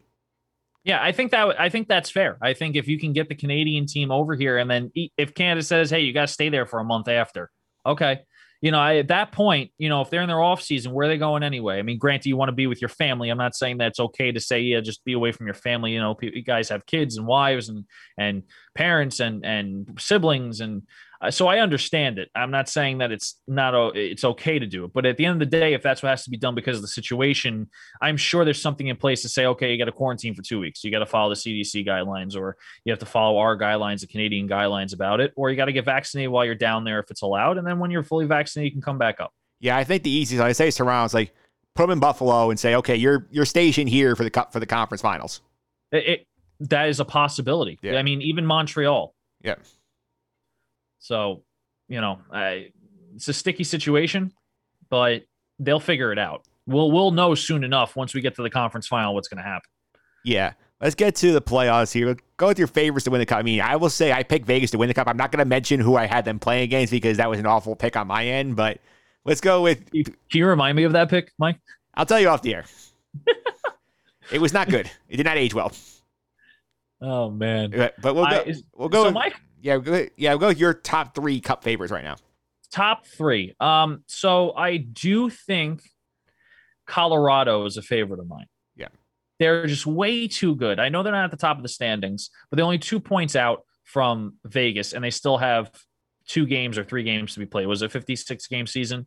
They have two games left to play. They're at 78 points. They could win both games, and Vegas could lose their last game, and they could be the President's Trophy winner. Okay, um, because they'll be 84 points. Um, Vegas would be if even if they win uh, 82. I'm sorry, they'd be at 82 points. If Vegas loses, it'd be 80, and they'll be tied with Carolina. I, I do like Colorado. Unfortunately, I think Minnesota is going to be again one of those. We're going to the playoffs. We're not going to make it past the first second round. I don't know why Minnesota can't get over that hump. I just I don't hear and see much except for their rookie Cap- Capriel. I think I'm saying his name right. I think it's Um, like, Kaprizov Cap- or Kaprizov, like I think. Yeah, yeah. He's really good. I just no cup experience. I don't I don't know how they're gonna go with that. Um Colorado, my favorite, even over Vegas. Um, I also really, really like Toronto this year, only because it's been the same old song and dance for them forever, and they finally don't have to play the Boston Bruins in the first round. All right. I think they're going to take this to their advantage and say, hey, we can actually get past the first round. I think it's going to be like the Washington Capitals, right? They finally got past the second round. They won the whole damn thing. Yeah. I think Toronto's going to ride that wave if they can beat the Montreal Canadiens, which I think they could. I also think they can beat one of Edmonton or Winnipeg. I think Edmonton comes out of that um, fairly quickly as well against Winnipeg. However, they can beat both those teams and go to the conference final, in my opinion. So I think if they get to the conference final, they're winning the whole thing as well. My third and my kind of like sneaky, sneaky kind of thing is Boston Bruins. Now, the reason why I say Boston Bruins is because Taylor Hall has been doing very well on that team, and I think he has a lot to prove. I think there's been a lot of talk about the Taylor Hall curse. You know, he hasn't been good since the Devils or whatever like that. I think that the Boston Bruins, even without Z, you know, even without um, some of their other players, I think they could win it too. I, I I think Taylor Hall has something to prove, and I think just that alone is going to be a force to be reckoned with. So if I would go in order, I'm going to say uh, the Colorado Avalanche, the Toronto Maple Leafs, and then my final favorite would be the Boston Bruins. Yeah. My quick top three out of my head, I'd say I'm going to stick with Vegas. I pick to win the cup. I'm going to say Vegas, Colorado. I think whoever comes out of there is probably the favorite to win the cup. I'm going to I'm going to say Carolina is number three for me. I you know I like Carolina. I just I I don't know I- don't know if they have it in them. You know, like I feel bad for saying it. I just I don't like I think the Panthers have a better chance of winning Carolina because I think Carolina's been in this position before. And I don't want to say they get too cocky, but they, they may not play with the same kind of heart that maybe like a Florida Panthers team would, saying, Hey, we're hungry, we can play hockey, we're gonna win. I I feel like if the Panthers go up against Carolina, the Panthers win. So I don't know about Carolina. Yeah, it's an interesting point. One other thing before we get to our last thing about the TV contracts here. Why is the NHL making Vancouver play out the entire string here? It makes no sense to me because they're they're told to take on those players playing meaningless games against Calgary or playing all those games against Ottawa. It makes no sense to me. Well, well, I'll, I'll tell you this. I, I I think it's just what they're gonna do. Say to Vancouver fans, "Hey, you can't watch games," or we, you know, I, I, I understand what you're saying. They're in no position to win anything, right? They had a big problem with COVID. They were out for a while. You know, they still have five games to play, spread out between Ottawa, Calgary, all those teams. You, you kind of have to let them finish out the season. It's almost like the Buffalo Sabres a couple years ago. It's like, it's like, is there a mercy rule? You know, like, is there something to say like if you're that far out of the playoffs, you just stop playing? I mean, at the end of the day, you're selling a product.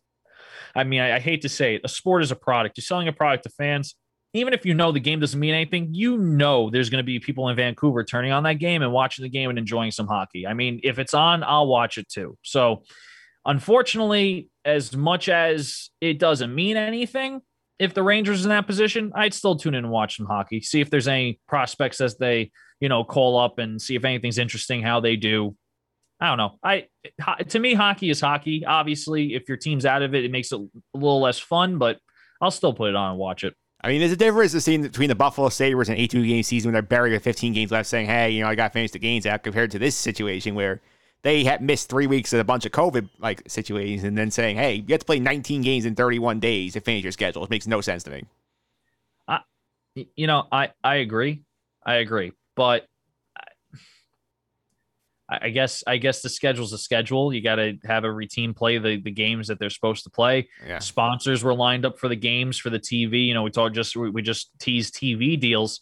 You know, if they just say, "Hey, you're not playing," there goes you know five games worth of TV sponsors. They're not going to air because of it. So, I you know, I'm I'm inclined to think it has to do a lot with first of all, this is how it works. You play the season out, even if you're out. Um, but also too, like they probably lose a ton of money on on marketing and and uh, and you know branding. Yeah, yeah, I could see that point. Let's go to the TV to wrap this up here because the TV contracts, we had some developments here. The NHL got new TV deals. NBC is out. They are no Yep. longer doing the NHL after the season. Oh ABC boy, they mailed it in the other day. they mailed it in. So I, I texted you, and I don't know if we said this on the podcast. We might have. NBCSN was running the game that the fight happened with Tom Wilson and Brendan Smith, and, and pretty much every there was line brawls in that Ranger game. Everything was going. It was about what like hundred penalty minutes Yep. in the first period, some something crazy number.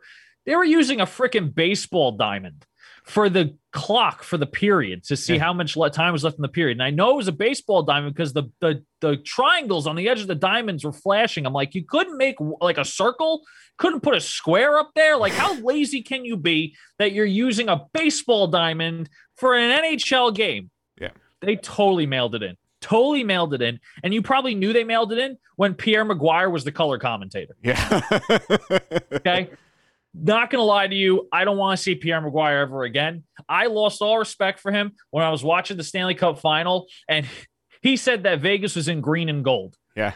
No, no. Yeah. Hey, maybe he's colorblind. I don't know. I don't judge. But do the research before you go out on the TV and tell me he's in green and gold or whatever. Yeah. Uh, you know, his he, he he has these typical. I'm sorry, I'm going around here. Typical like, oh, they got to shoot the puck more. You know, we get it, Pierre. We got it. Yeah. So you know they mailed it in. Um, but yeah, oh, ter- terrible. I'm I'm you know so I'm I'm glad NBCSN or NBC lost their their uh their rights. Yeah. Yes. Anyway, to reset here, it's a split deal now between the ABC ESPN group and TNT as the other as the other set here. So the years that TNT has the cup, it's going to be exclusively on TNT. No like broadcast option for that. ABC, ESPN, the cup will obviously air. I got, I'm sure on both at that point. The thing I'm most fascinated by with this deal is obviously, you know how great the inside the NBA is on TNT. If Mhm. they could put some sort of hockey show together like that, that'd be so much fun. Well, I think that's why this deal is so important. I don't think NBC, and I do actually like a lot of the the um, commentators and and the the play by play. I mean, Doc Emrick play by play play for N- uh, NBC. I do like the personalities. Their intermissions and their post game shows. They didn't have anything outside of the games that had anything to do with hockey. Like the only time you saw hockey on NBCSN or NBC was if there was a game.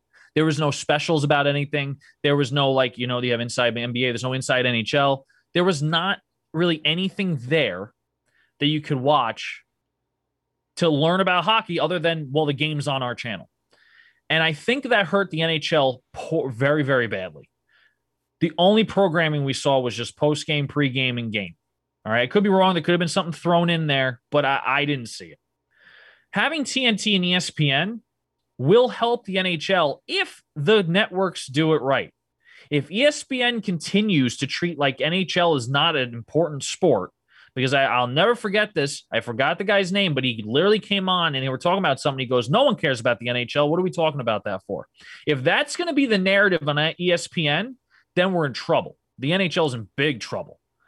If they're just doing it for money or whatever, we're definitely in trouble. But if TNT decides to take it and ESPN decide to take it seriously and go, okay, let's build this into a product. Let's let's a make money and also build popularity around this sport. I think this is a huge, huge, huge shift for the NHL, and I think it's way better off than NBC, which had nothing. You know, I mean, look at it. TNT and ESPN are usually in your basic cable packages. You don't have to really pay extra for much for them, right? NBCSN, you got to pay extra for that. Yeah. And that's where most of the games were, unless it was the Stanley Cup final. So how are how are people seeing this unless they're spending the extra money?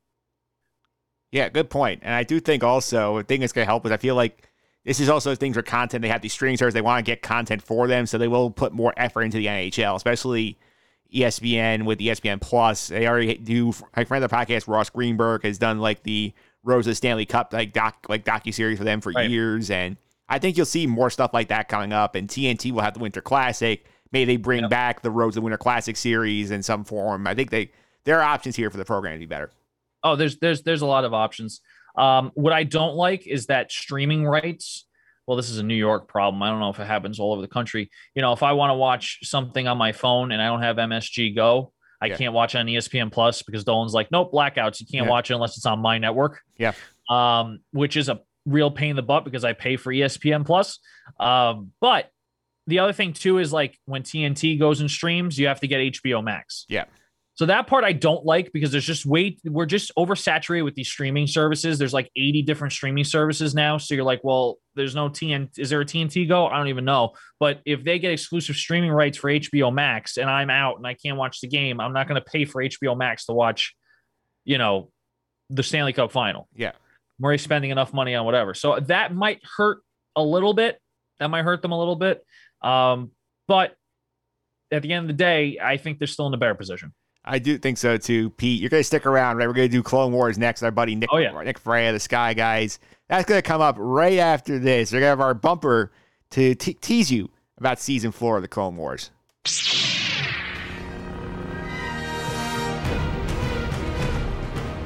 Anakin takes another step down a dark path.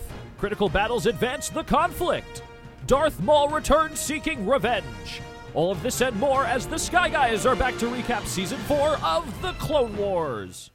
All right, we are back here, all back together. We spoke to both Nick and Pete separately in this podcast. Now we're back together talking Clone Wars season four. Back with me again, sticking here, uh, talking more hockey. Pete Considori. Pete, how are you? Oh, I'm I'm doing fantastic. I'm riled up, but I'm doing fantastic. Yeah, also back on here, Nick Frietta is back. Nick, fun talk about the schedule. Now we're back into your wheelhouse here at the Clone Wars. Yeah, I mean, I love football, but it's not it's not Star Wars, so I'm more excited to talk about this. Yeah, absolutely. And we are talking about season four today of Clone Wars. We have watched that. We are also going to dive into the premiere of Bad Batch. We watched this one. We are recording for those of you who are watching the video version. We're recording on Cinco de Mayo, so unfortunately forgot the margaritas, but we are we watched some Star Wars. We watched the Bad Batch. So we're spoiling only the premiere. We'll keep track of the rest of the show as we go, but I'm going to put the spoiler warning up early because I'm I'm sure people are be checking out the Bad Batch.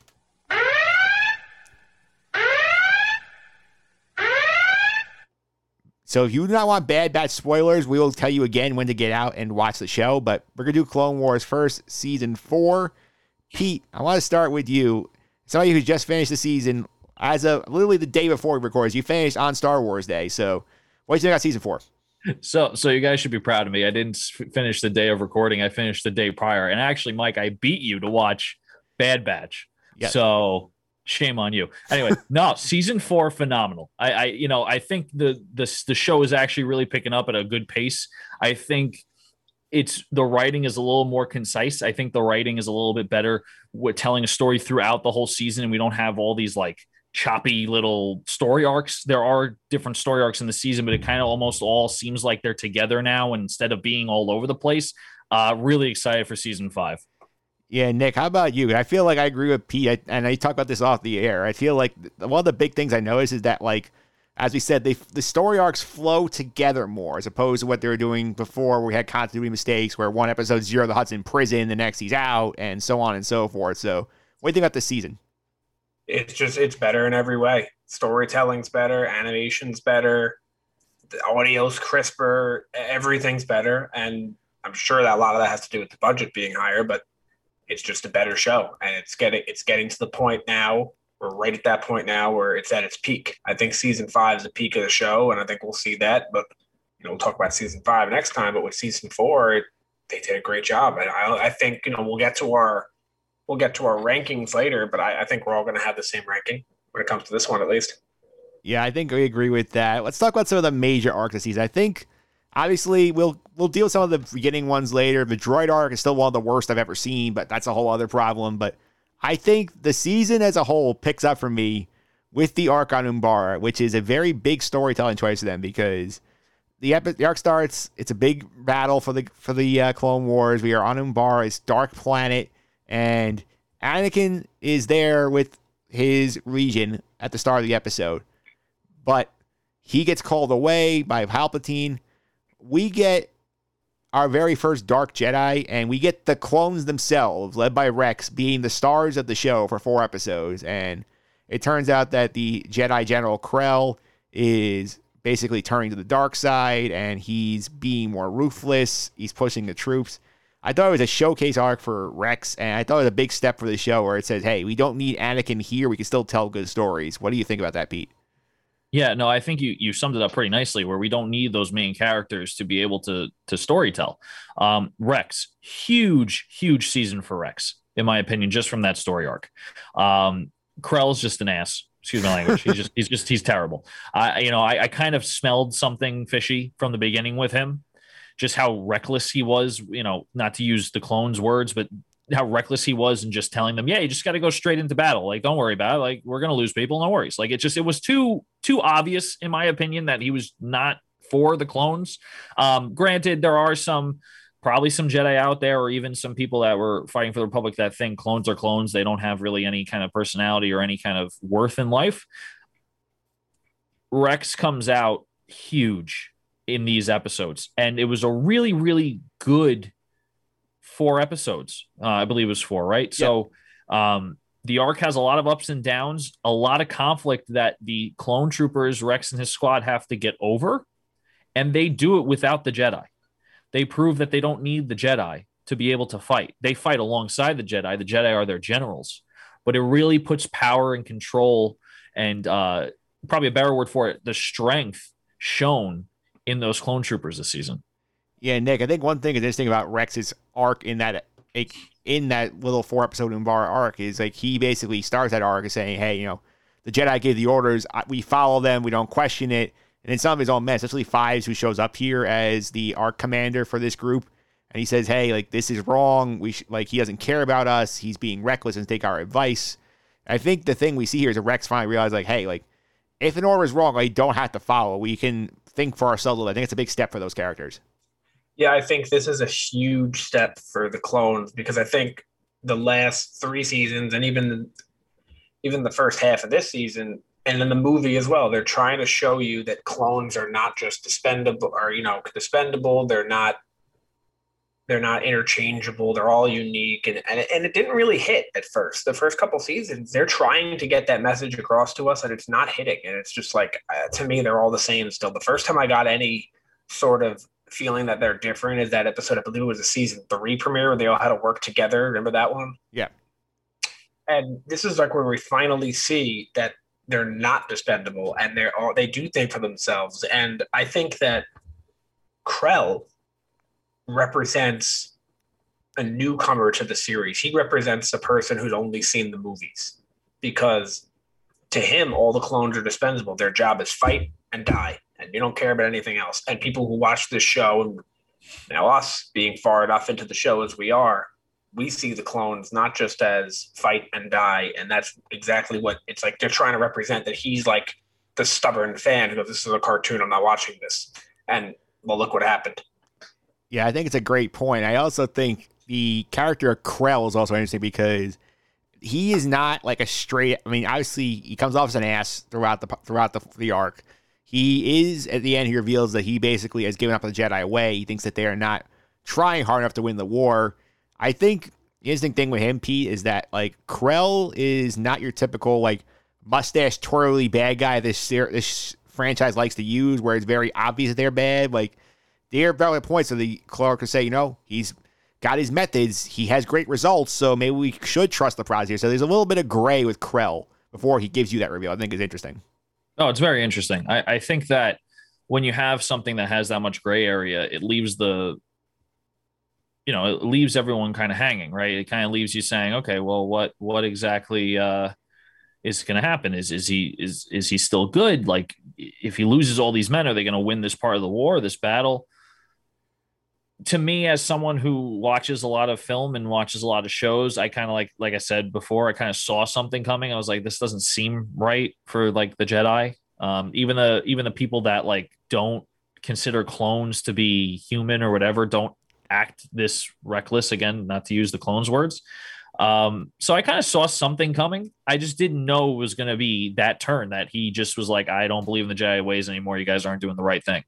Um, big win for the clones. Those episodes, though, big win with it. You know, they they were able to to win the battle and then also apprehend a Jedi. Yeah, great stuff. And Nick, I know you're a big Krell defender, so give, tell me a little why you think Krell's a good character. No, as a defense, I, I, did mention to you, I, I, agree. He's mean. He's a bad person, but I just feel like it was good for the show. If that makes sense. Yeah. Not that I like him and I support what he's doing. I just feel like he would never get an LVP vote from me because I feel like what he did in the show was was good and worth it. He's not like the investigator guy who was just like, "What are you doing?" He I, like he he was obviously not nice to the clones. He was a bad person. He was, uh, I'll say it too. He was an ass, but he's he he was written well. Yeah, he was written very well. I think this arc as a whole is written very well. I think another good big arc I want to touch on here, I think is one that is the turning point of the whole series, a key point. The arc where Obi-Wan goes undercover as the bounty hunter, where we begin, I think it's episode, it's four episodes, we start episode 15. We see Obi-Wan die. We find out it's a plot that the Jedi have come up with to have him infiltrate a ring of bounty hunters to find out who's trying to kidnap Palpatine. And I think this arc was so much fun because we see Obi Wan try and go undercover, literally in the body of a bounty hunter. They do some like basically their version of Polyjuice Potion, turn him into the bounty hunter who did put the hit, who actually put the hit on him, and he goes hangs out with Cad Bane and one other bounty hunter for a solid stretch of episodes. I think this arc is fun because it a gives us a lot of Obi Wan and B and I told this to Nick off. air. I don't know if it mentions you, Pete. I Nick has mentioned this podcast. When is the point in the plot where Palpatine decides this is where Anakin is my guy? It's no longer Count Dooku. I think it comes in this arc. Pete, did you spot this? Um, I I did. Yeah. I did. Um, the reason why I did is because he puts a lot of faith in Anakin when he needs bodyguards or when he needs, uh, when the Emperor, excuse me, uh, the Chancellor needs um, some sort of protection because they do think someone's going to take him. And I believe if I'm if I'm remembering correctly, one of the scenes he was like, "I don't need all you guys. I have Anakin. It's fine. He's my you know he's my bodyguard. That's all I need." Um, and I think being able to be alone with Anakin to speak freely not against the Jedi, but like almost like the Chancellor always did is like they don't trust you, they don't do this. I just think that's more of like behind the scenes of of the Chancellor grooming him to try to to try to join him. I think the Chancellor at this point knows Count Dooku and General Grievous is not the answer. It's Anakin. Um, so definitely one of my favorite arcs. Um, Rako Hardeen, I believe the bounty hunter's name was. Yeah. Um, Obi Wan Kenobi does a fantastic job as a villain. Yeah. Uh, you know, it, it, sometimes it's hard for the good guy to be the villain. Sometimes it comes off awkward if you ever watch that in a show or a movie. This was really, really good. Really, really well played by the character Obi Wan. Um, and honestly, it, it gives a really big insight into how the separatist bounty hunters, or excuse me, the separatists are not bounty hunters, the bounty hunters really run their business and how how they run their jobs. Um, we get a little bit of that too um, later on in the Bad Batch, but this was this was a nice insight in that. Yeah. Uh, Pete, the, the moment I'm mentioning too, I'll, t- I'll toss to Nick about this is like in the fight in episode 18, the end of it when they follow the plot and it turned out to misdirect. Count Dooku was on Naboo trying to kidnap Palpatine. They have the fight. At one point, like Anakin has Dooku on the run. He has basically shoving a lightsaber through a chair, and the camera cuts to Palpatine for about th- like two seconds. If you're not looking quick, you'll miss it. And you see this look on his face where he's like, "Ooh, this kid's like onto something. I could definitely use this kid." And Nick, I think this is the moment where the, the plot flips and where he says, "Okay, this is I'm going all in on Anakin being my apprentice." I I agreed with you, and when you said it, and now I started doing some research for today's recording before, and I was you know kind of studying up, and I don't agree anymore. I think this entire arc was set up by Palpatine to be kidnapped on purpose so Palpatine would take him. I mean, so Anakin would save him. I think Palpatine made his mind up before this and set this up. And I think the look on his face is more of a I was right more than a surprised view on Anakin beating Dooku. And another thing to point out about this arc is another time the Jedi leave Anakin and not just Anakin, the other Jedi in the dark. And it's just more and more convincing why he would feel betrayed in episode three. And it is not portrayed well enough in the movies at all. And now we see it. But another thing I, I just enjoy is I don't know if you guys have noticed episode two, Anakin fights Dooku and he gets demolished. There's he, he I don't even think he touches him. Episode three, he crushes him, or, you know, vice versa. And every time they fought in the show, Anakin gets a little bit better against him to the point where it's like slowly showing that Anakin's becoming more powerful. Yeah, Pete, that's a great point. Also, I do think Nick brought up a great point about Anakin continually losing faith in the Jedi. They keep like leading out of plans. And Yoda tells Mace Windu, "Hey, we have to leave Anakin out of this because we have to sell the point that Obi Wan's actually dead." Because Anakin's reaction what sells to the bounty hunters, so they go after Baraka Hardeen to bring him into the crew. So I think it's a bad miscalculation by the Jedi's part. Yoda even admits they said, "Hey, we should have told you this," and I think this is just another sign that the Jedi never really understood what they were getting into with Anakin. You, you know, I've said this before. Uh, I don't know on this podcast, and I'll say it again. I think the Jedi Council is directly responsible for Anakin going to the dark side. I think that if Anakin was shown the respect and the trust that he probably deserved, I think that maybe he wouldn't be so quick to receive that respect and and that maybe praise from someone who was a who was a Sith Lord. Granted, there was a lot of other factors like, you know, his wife was going to die during childbirth and he kept seeing these visions and all this different stuff. The the funny part is is that if he was trusted and he didn't get uh swayed by the dark side because he wasn't trusted, Padme wouldn't have died. It was Anakin's fault all along. Again, big spoiler alert if you guys haven't really seen the movies, but I, will say it again: the Jedi Council is directly responsible for him going to the dark side, and that, that that's my hot take. That's my. Uh, I agree. I think that's my that's my take there. I completely agree. I think more specifically, Mace Windu. Oh yeah. Oh, big time. But he's yeah, the big, whole, the whole, a, the whole council, but Mace yeah. especially. He is a he is a big big person who was who was skeptic on Anakin. He really did not like Anakin for some reason or another.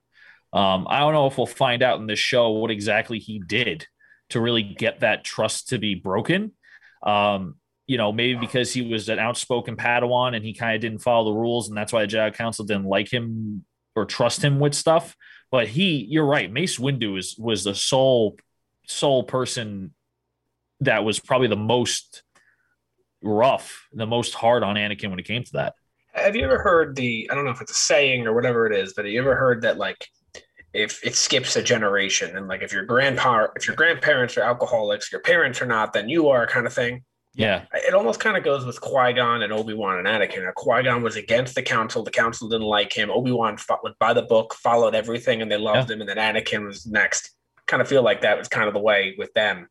It's a good observation yeah, it's also wonder considering that Qui Gon has died in Episode One. You have to wonder maybe if Qui Gon is still alive and training is something that could be avoided because he says, "Hey, like in case in the, the respect to sort of balance like the line where he can you know walk the line like and get the council respect while still be able to do his own thing. That's a line Obi Wan never was able to help him like cross properly. You know, I have a question for you two about this. Why hasn't Obi Wan stepped in at all? Like, I'm sure Obi Wan sees how they treat Anakin. Like, you'd think Obi Wan would be like, hey, like instead of like the whole like, oh, they're the Jedi Council, they know what they're talking about. Like, I understand Obi Wan's by the book, but like, where was the support from his master too? Yeah, I think that's another reason that he goes off the rails. And Obi Wan is, is I love the character, but he's too by the book. I've never seen him disagree with anything. Like he's always as as good as can be, and maybe that's maybe that'll change in his series. I'm excited for that. Yeah, I definitely agree with that point as well because Obi Wan seems like because he's seen episode one when he's being trained by by Qui Gon, he disagrees a lot with what Qui Gon does, and he says, you know what, like I I'm gonna not do what my master did, and I got my master killed. So I'm gonna be by the book. I trust the Jedi's wisdom, and he doesn't see that like sometimes his own Padawan needs like that supporting hand to say, hey, you know what, you have a point, as opposed to listen to the council. They have wisdom, and I don't think that's what Anakin wants to hear all the time. Uh, especially with with his track record with the council, yeah. I think that just makes matters worse. Absolutely does. I want to get to the other big arc of the season, and we were teased about this in episode three in season three. We get it here.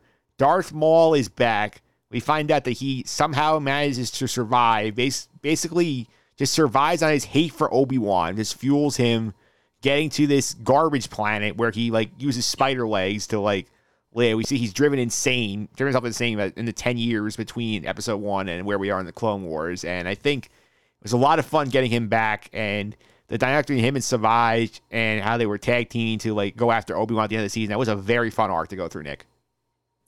Yeah, I I, I want to say a little tacky the way he was. Like he brought he was he's left alive because of hate, but not a big deal. I don't really mind. It was a little tacky, but no big deal. But a lot, a lot of fun. The arc. I don't know. Do you count that as a four episode arc or a two episode arc? I really, the first two are kind of not really related. They're kind of they get tied in at the end. So I'll say that's, I, I said the main the main two is those last two episodes.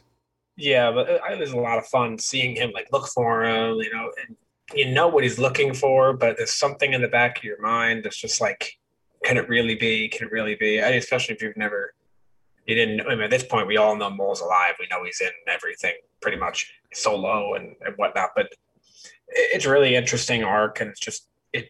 I guess that was the first, if I can remember correctly. That's got to be the first one because that ha- this happened. This this season aired about 2011, 2012. Yeah. So this was the first of the many people that they bring back. You know, they bring back everybody. No one's really dead anymore in Star Wars. You know, Palpatine's walking around still. Boba Fett's still around. Everyone's still around. But this is like the first one, and it's that's kind of. I guess that you know they're kind of less of a surprise the more you go on, but this was like the big, wow! I can't believe it's Darth Maul. And when when he goes and they fight Obi Wan and he teams up with Ventress, I mean that's like I noticed, yeah, Pete, you had said early in the series that the the lightsaber fights were like too out of control, and I feel like they're not anymore. Yeah, Pete, what'd you think about that that that two episode stint for Maul coming back and that's the the the four way battle between Maul, Savage, Ventress, and Obi Wan? Yeah, to talk about the battle since Nick just brought it up, uh, definitely better choreography in my opinion. Um, it's not too unrealistic. Yeah. There was a lot of times where it's like the movements are just so quick. It's like eh, even a Jedi can't move that fast. But but I have to agree with Nick. Like this this was a, a great representation of a good lightsaber battle, like a really good lightsaber battle. Um, I really like the arc, and I really, really, really, really appreciate that they made Darth Maul insane at first. I hate when a character comes out of nowhere and he's like he or she is just the same exact way they were when you left them. I mean, Darth Maul has gone through getting chopped in half. He's on this like garbage planet where he has to use these mechanical spider legs. He's been alone. His best friend's a snake who like helps him eat. I, would go insane too. So I'm really, really happy he doesn't emerge this like perfect, healthy minded villain. Because if he did, I'd just be like, that's tacky. Like you got the, the dude's been living in like hell. So I really appreciate that they made him go insane and that they needed the help of the um the mother which again I can't remember her name because there's just so many names I gotta remember. Um Mother Talzin. Mother Townsend, yes. The, she helps him remember with the new legs and all that stuff. Um, I just I have to say I really appreciate that arc, and I really really like the arc because it brings that nostalgia kind of like oh look it's it's Darth Maul. I thought he was dead, so that was really cool to see. Yeah, I also think Nick. I want to get to your point. Also, you said this could be a considered four episode arc. I think because also one another case where the writing sort of sets up here. If you spend two episodes before that, right after the Obi Wan arc before this one, we spend them with Asajj Ventress, where we see her situation get updated, where she basically ends up having the Night Sisters get wiped out by Dooku's forces, and then she ends up tagging along with Boba Fett's bounty hunting crew as in the bounty hunter life. And then we see her show up in the next episode, basically collecting a bounty and then getting involved in this fight. That that's the kind of next level writing that this show has not had to this point, where they seamlessly tied these two arcs together, even though they really shouldn't be. Yeah, I also loved. I don't know if you noticed, she was on Tatooine and she went to the uh, cantina, the same cantina that Han met Luke in. Yeah. that was fun. But yeah, they definitely brought those arcs together, and I think Ventress did a great job this season. And she's one of those characters that I feel like we all know she's not in episode three. You know what I mean? So you're, the back of your mind is, well, is she going to die? Is she going to? What's going to happen to her? And she just keeps. You know, we're more than halfway into the show now, and she's still there. Yeah, she's still It's kicking. interesting. She people, you know, you're probably looking for her to either die or go away or whatever it may be. And uh, same with Ahsoka. The same with really a lot of the a lot of like I know Rex could easily just been played into Episode three as a clone, but a lot of these characters now we're we're getting towards the end. I feel like it's a big wonder on people's minds what's going to happen with them. You know, because they're not in the next movie, and if if look how big Ahsoka is to Anakin's life, where is she? Yeah, we're gonna start worrying about that stuff. Let's talk it's, Yeah. specifics now about the season as a whole because there are a lot of arcs here. So, Pete, what was your favorite arc of the season or episode? If you had just a singular episode you liked. So I, I want to just go back real quick and retract what I said earlier. I said we saw some bounty hunting stuff in Bad Batch. I just got confused because I watched Bad Batch after the ending episodes of the season. We saw more bounty hunting stuff at the end of the season, not Bad Yeah. Batch. So I apologize. Um, favorite arc has to be the uh, the the uh, Rako Hardeen arc. Yeah. Um, I think that's a fantastic arc. Um, it's a longer arc. It shows a lot of both sides. It shows a lot of good Obi Wan could do infiltrating the enemy, um, trying to foil a plan to to uh, to kidnap the Emperor. Excuse me, Chancellor. He's not the Emperor yet. Um, but also, it shows how untrusting the council is with Anakin and how even untrusting Obi-Wan is with Anakin saying that well if he knows I'm not dead he's going to foil the whole plan. Like they just don't even give him a chance. Um and then you see Chancellor Palpatine like really looking at him going okay this is this is the guy I'm looking for. Like I, I see you know you know as Nick was saying like I see he can he's I was right you know I, I wanted to get this is my plan all along to to to get kidnapped and he's going to protect me and and I think that showing both of those sides in one story arc in four or five episodes I think that's probably the best arc for me. Yeah, Nick, I think my personal favorite is Umbara because I just like the spotlight we got on the clones. They tell a really good story with the clones. That was interesting. And what do you think? What was your favorite arc of the season? It's the last one. Um, I can't wait to see more Maul. And um, I know I've been saying this a lot on the podcast. It seems like I've been saying this every time we come on, but this time I mean it, and I'm 100% sure of it. The reason that we decided to go through and watch Clone Wars and Rebels is because of how good season two of The Mandalorian was, and how the Dark Saber and Bo Katan and Mandalore. This is it. We're getting right into it, and this arc leads us right into it. It's the next time we watch, we're getting directly and thrown into that stuff, and that's why I love that last arc so much because it sets up Maul and his involvement in that stuff, and I really can't wait to watch that. Yeah, you brought Bo Katan, and she does make her debut this season. We did get one episode with the Death Watch. She's there. She's not. She doesn't take her helmet off, but we do know that she's like working with uh Pre Vizsla as like the number as basically his number two in that arc. And I think in that single episode, I think it was might have been the only one episode hit of the season. And I think it was fun just to get to check in on the Death Watch. And I think again they sh- they show why they are very dangerous. Yeah, and we're going to hear a lot more about them and see a lot more of them in the next season. And I did want to mention this is we talked about the lightsaber fights getting more realistic. And just an interesting fact that I want to throw out there is that starting in well, not starting in the last season, season seven, they're not only more realistic, they're motion captured. So it's like literally like a real fight, which is I just think really cool because I've noticed we'll talk about the Bad Batch a little bit later, but I've noticed from seeing the Clone Wars movie to all of Clone Wars to all of Rebels to now the bat to the new Clone Wars season to now Rebels, it's like yeah, obviously it's going to get better as time goes on, but it just keeps getting better to the point where the animation is so good it's like jaw dropping. Yeah, Pete, you happy to see Bo Katan show up? Say that again. Were you happy to see Bo Katan show up? Oh yeah, absolutely. Sorry, my my headphones cut in and out. Yeah. Um, yeah, no, it was really cool because I was like, oh, I, I know that person. Like everyone knew that person that watched the clones and they watched Mandalorian. I had to go the other way. I was Yeah. like, I saw the Mandalorian. I know who Bo Katan is. Now I can see it in clones and go, I, I know that one. I know that one. So um, it was very cool. It's starting to tie things together. Like Nick was saying, like this this was one of the main points why we decided to do this was because Mandalorian was so good and there was all these characters that we didn't really I don't want to say know of, but like some of them I didn't really know of them. I, it's just like I don't know who that person is. I don't know who Ahsoka is. I don't know who. Um, it was it was really really cool to see things tying together like that. All right, let's go the other direction. Go to the worst arcs or episodes of the season. I think I don't know if we're going to be unanimous but I'm going to say it here. They do not know how to write droid stories. Every droid arc they do is absolute garbage. This one was pathetic. I mean, it was a chore to watch those three episodes of C3PO and R2 with the stars. I think not only I, I agree, but like, how do you write a droid episode? I feel like they just shouldn't have any droid episodes. Forget like I don't think that they're doing it wrong or right. They just shouldn't do it at all. It's not going to work. No one cares. If one of the characters, one of them can't even talk. Like, what's the point? And Pete, It's just, C3, Anthony, it's just Anthony Daniels talking to himself. yeah, and Pete C3PO starts a civil war in one of the planets he lands on. Yeah, I mean, you know, wor- worst arc in my opinion as well for the season.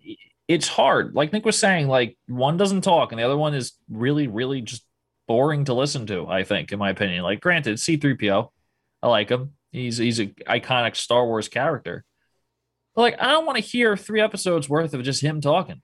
Yeah. and he's, like com- he's starting- comedic relief. it, it's it look it, I'll laugh. Like I get it, but again, this seemed like a filler. This was like we need to throw something in the middle of the season because we need three more episodes to fill our, you know, 20 episode season or whatever it is. So we're gonna throw some, you know, C3PO is gonna do some fun stuff and start Civil War and and all this stuff. It, it just it, don't be wrong. It's not like it's terrible. Like I'm sitting there going, "Oh my god, turn it off." Like I watched it, I laughed a little bit, but it wasn't like if it wasn't in the season, it wasn't going to change anything about the season. So for that reason, worst story arc. I feel like this should have been in season. This like if this is in season one, we wouldn't have blinked an eye. It's season four, and all this good stuff going on around it. This sticks out like a sore thumb. Oh, 100 percent. Imagine there was one season where just C3PO and R2D2. They do would- have a droid. They do have a droid show. Yeah. They do. Oh, I'm definitely not watching that. yeah. One arc I want to I also think it's, um, I think it's Lego. I think it's a Lego show. that would make Oh. that would make more sense. Yeah. One arc I also want to mention we didn't touch on it yet.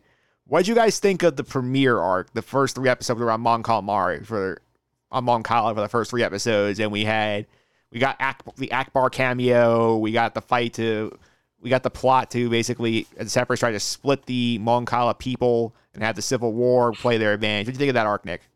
Oh, I think it's it's classic Clone Wars. You know, mm. separatists trying to get in there, s- split people, take them, and the Republican Jedi going in there and not letting it happen. It was good action.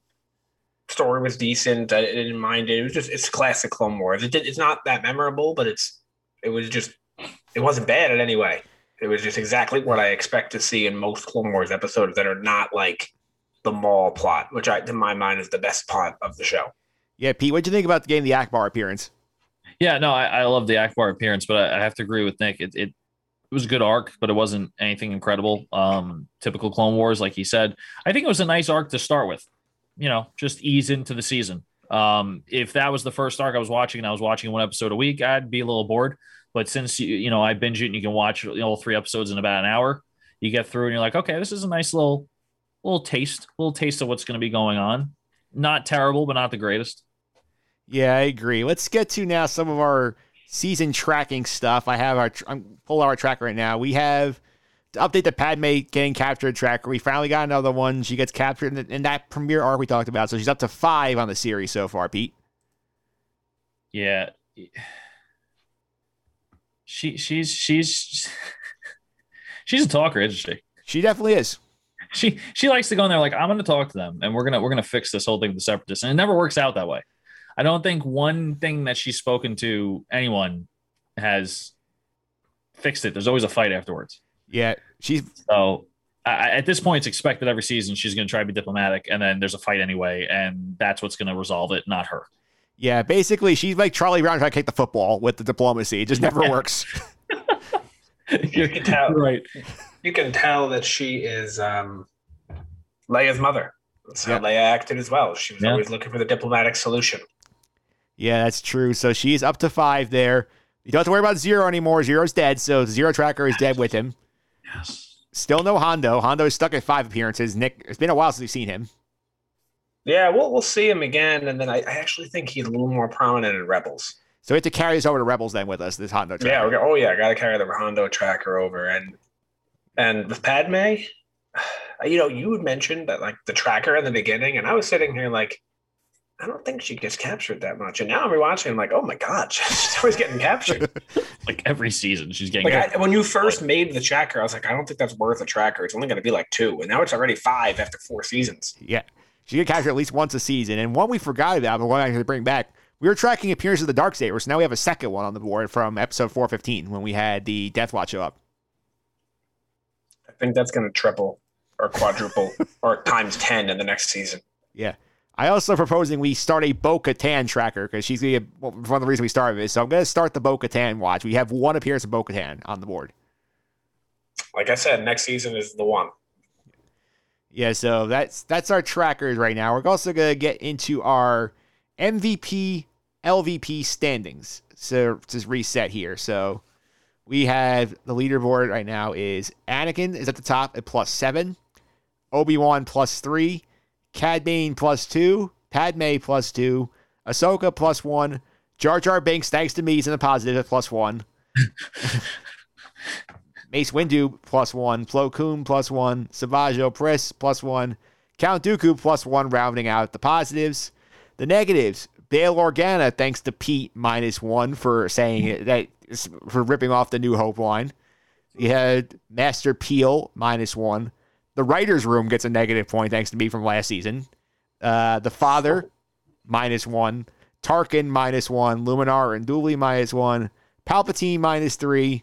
And tied for dead last at minus four. The investigator douche and Ziro the Hutt are minus the four. So I think, nice, I think they're going to stay right there. Those two, and I think they're made their final appearances. Yeah, so they are there. They're going to see if anyone will pass them. We'll, we'll see what happens there. But let's go ahead and let's hand out some award here. We're going to go around the horn. Start with the MVP. So, Nick, I'll go you first. Who is your MVP for season four? Your first one. Uh, Um, I'll give my first to Obi Wan. I think Obi Wan. You know, we talked about the arc numerous times. He did a great job undercover. He he's the follow the book Jedi, and he kept doing it. And he did it. Yeah, like I said, he did a very good job undercover, and it was very believable actually.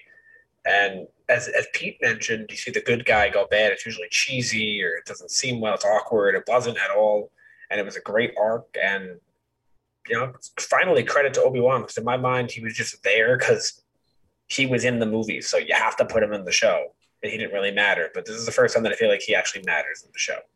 Yeah, I will follow up. I'll give Obi Wan a point as well because he made a great bounty hunter. He actually sells the fact he's a bounty hunter. Like he manages to do underhanded things without killing anyone, which is maintaining the Jedi Code while being a bounty hunter, which is also very impressive. And he earned the trust of Cad Bane, which is not easy to do. So good job, Obi Wan there. Pete, who's your first MVP?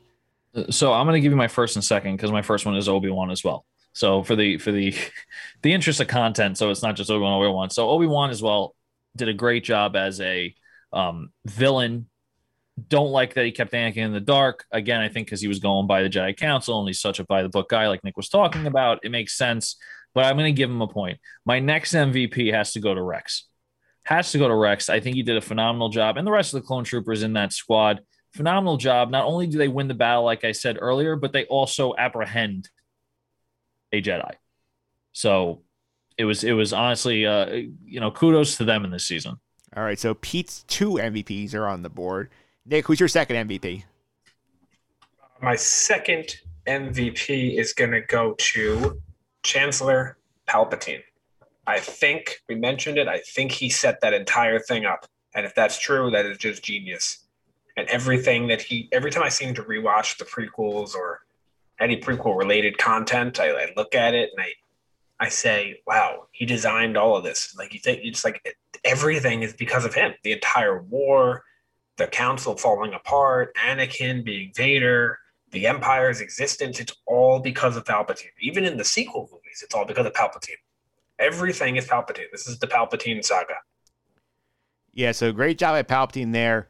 I'm going to give one to Rex too. I'm going to back up Pete's point here. I think he did a great job and started standing up to Krell, not really following orders, taking realizing they had a traitor in their midst and taking care of the problem. I'll hand my third out here to make it easy. I'm giving one to Yoda here because Yoda did a very sneaky little move here in that season finale arc where Obi Wan gets called out by Darth Maul. He knows Obi Wan's not going to go is going to go alone to not risk any civilians' help here. So, how does he get Obi Wan help? He puts the hit out on Savage, knows that Savage will find Ventress will find it, gets it gets Asajj Ventress out there to help Obi Wan not get killed. So Yoda gets a very stealthy L- MVP point from me. I, did Yoda I, can't do wrong.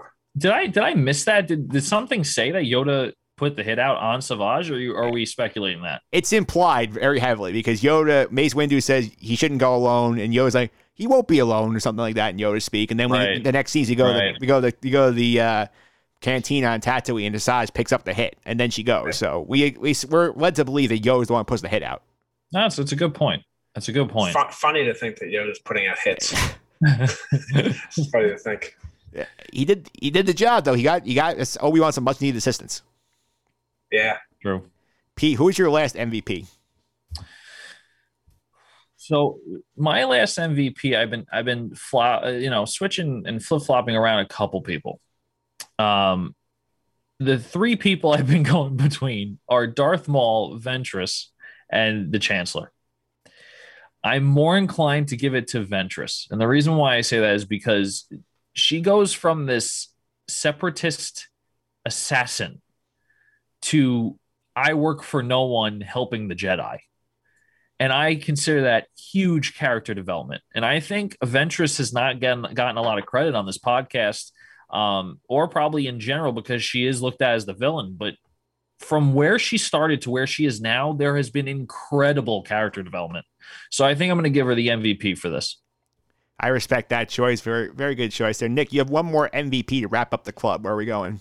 So I was deciding between two. One of them was Ventress, and I'm not going to go that route. I have to ride the hype train. It's got to be Darth Maul is back.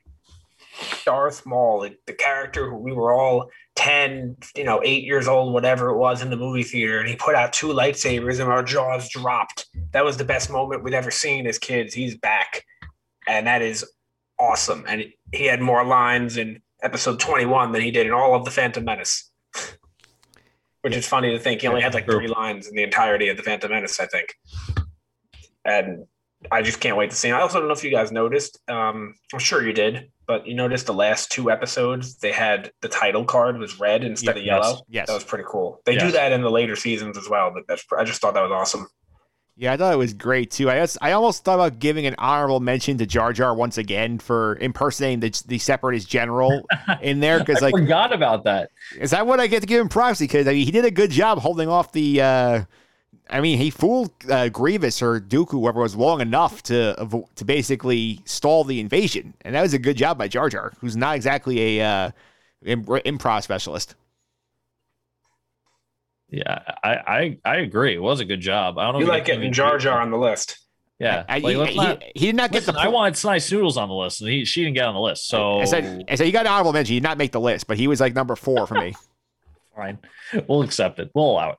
All right, now this is the fun part again. We go to the LVPs, and this is the one last season where I had fun because I, I dinged the writers for one. So I'm going to start with Pete.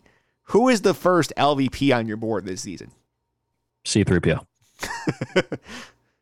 C3PO, uh, the droid episode just kills me. I'm, I'm going to say C3PO is my first LVP. I don't think there's much more to talk about other than that story arc was just trash. Yeah, he was on my he was on my honorable mention list for inciting a civil war on a planet that he just happened to stump like basically bumble f his way onto. So that's he was he was a, it was a consideration for me. Nick, who's your first LVP?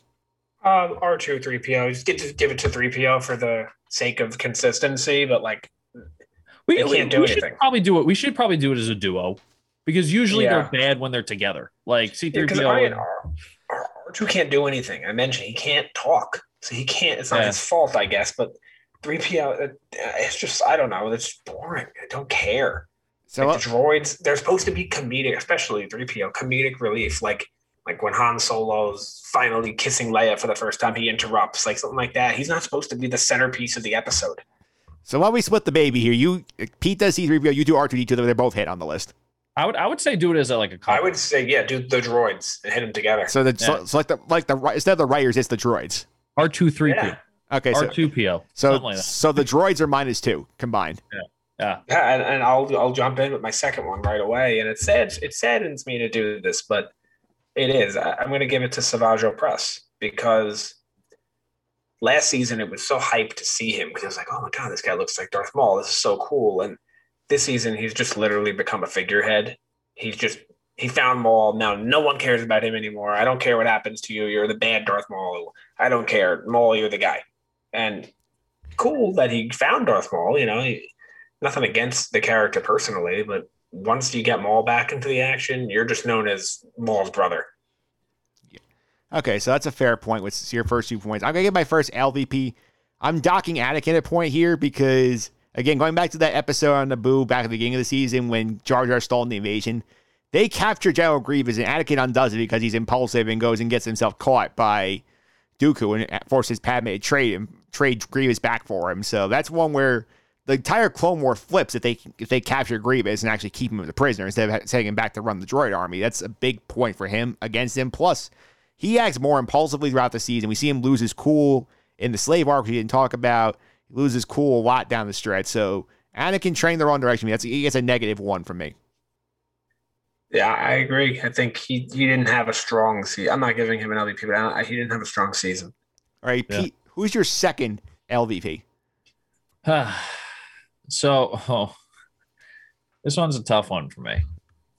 my my my second LVP because I forgot the dude's name because I'm terrible at names.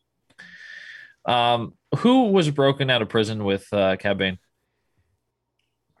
The the main bounty hunter. I remember. I remember his name, but Yeah, he just just so whiny, just so whiny. Like I thought it was my mission. Just shut up. This is bounty hunters. We're in Star Wars. Just very whiny. He just annoyed me. LVP point to him. yeah, I'm gonna try to No, look, no, look up. Notice how um, with the bounty hunters, I think this was interesting. How like there were like a group of them, especially that whatever this guy's name is, I forget too. They were all believing of Obi Wan, and Cad Bane had a silly suspicion, a sneaking suspicion on him. I thought that like kind of showed that he's that much better and that much more respected of a bounty hunter and a character in general. Where he's the one who has suspicion. Like you're not going to get it past him that easily. He's not going to get fooled. He's not just going to get stomped on. And I thought that was very interesting. How they're still showing respect to Cad Bane, who we had given some MVP points earlier in, in the series.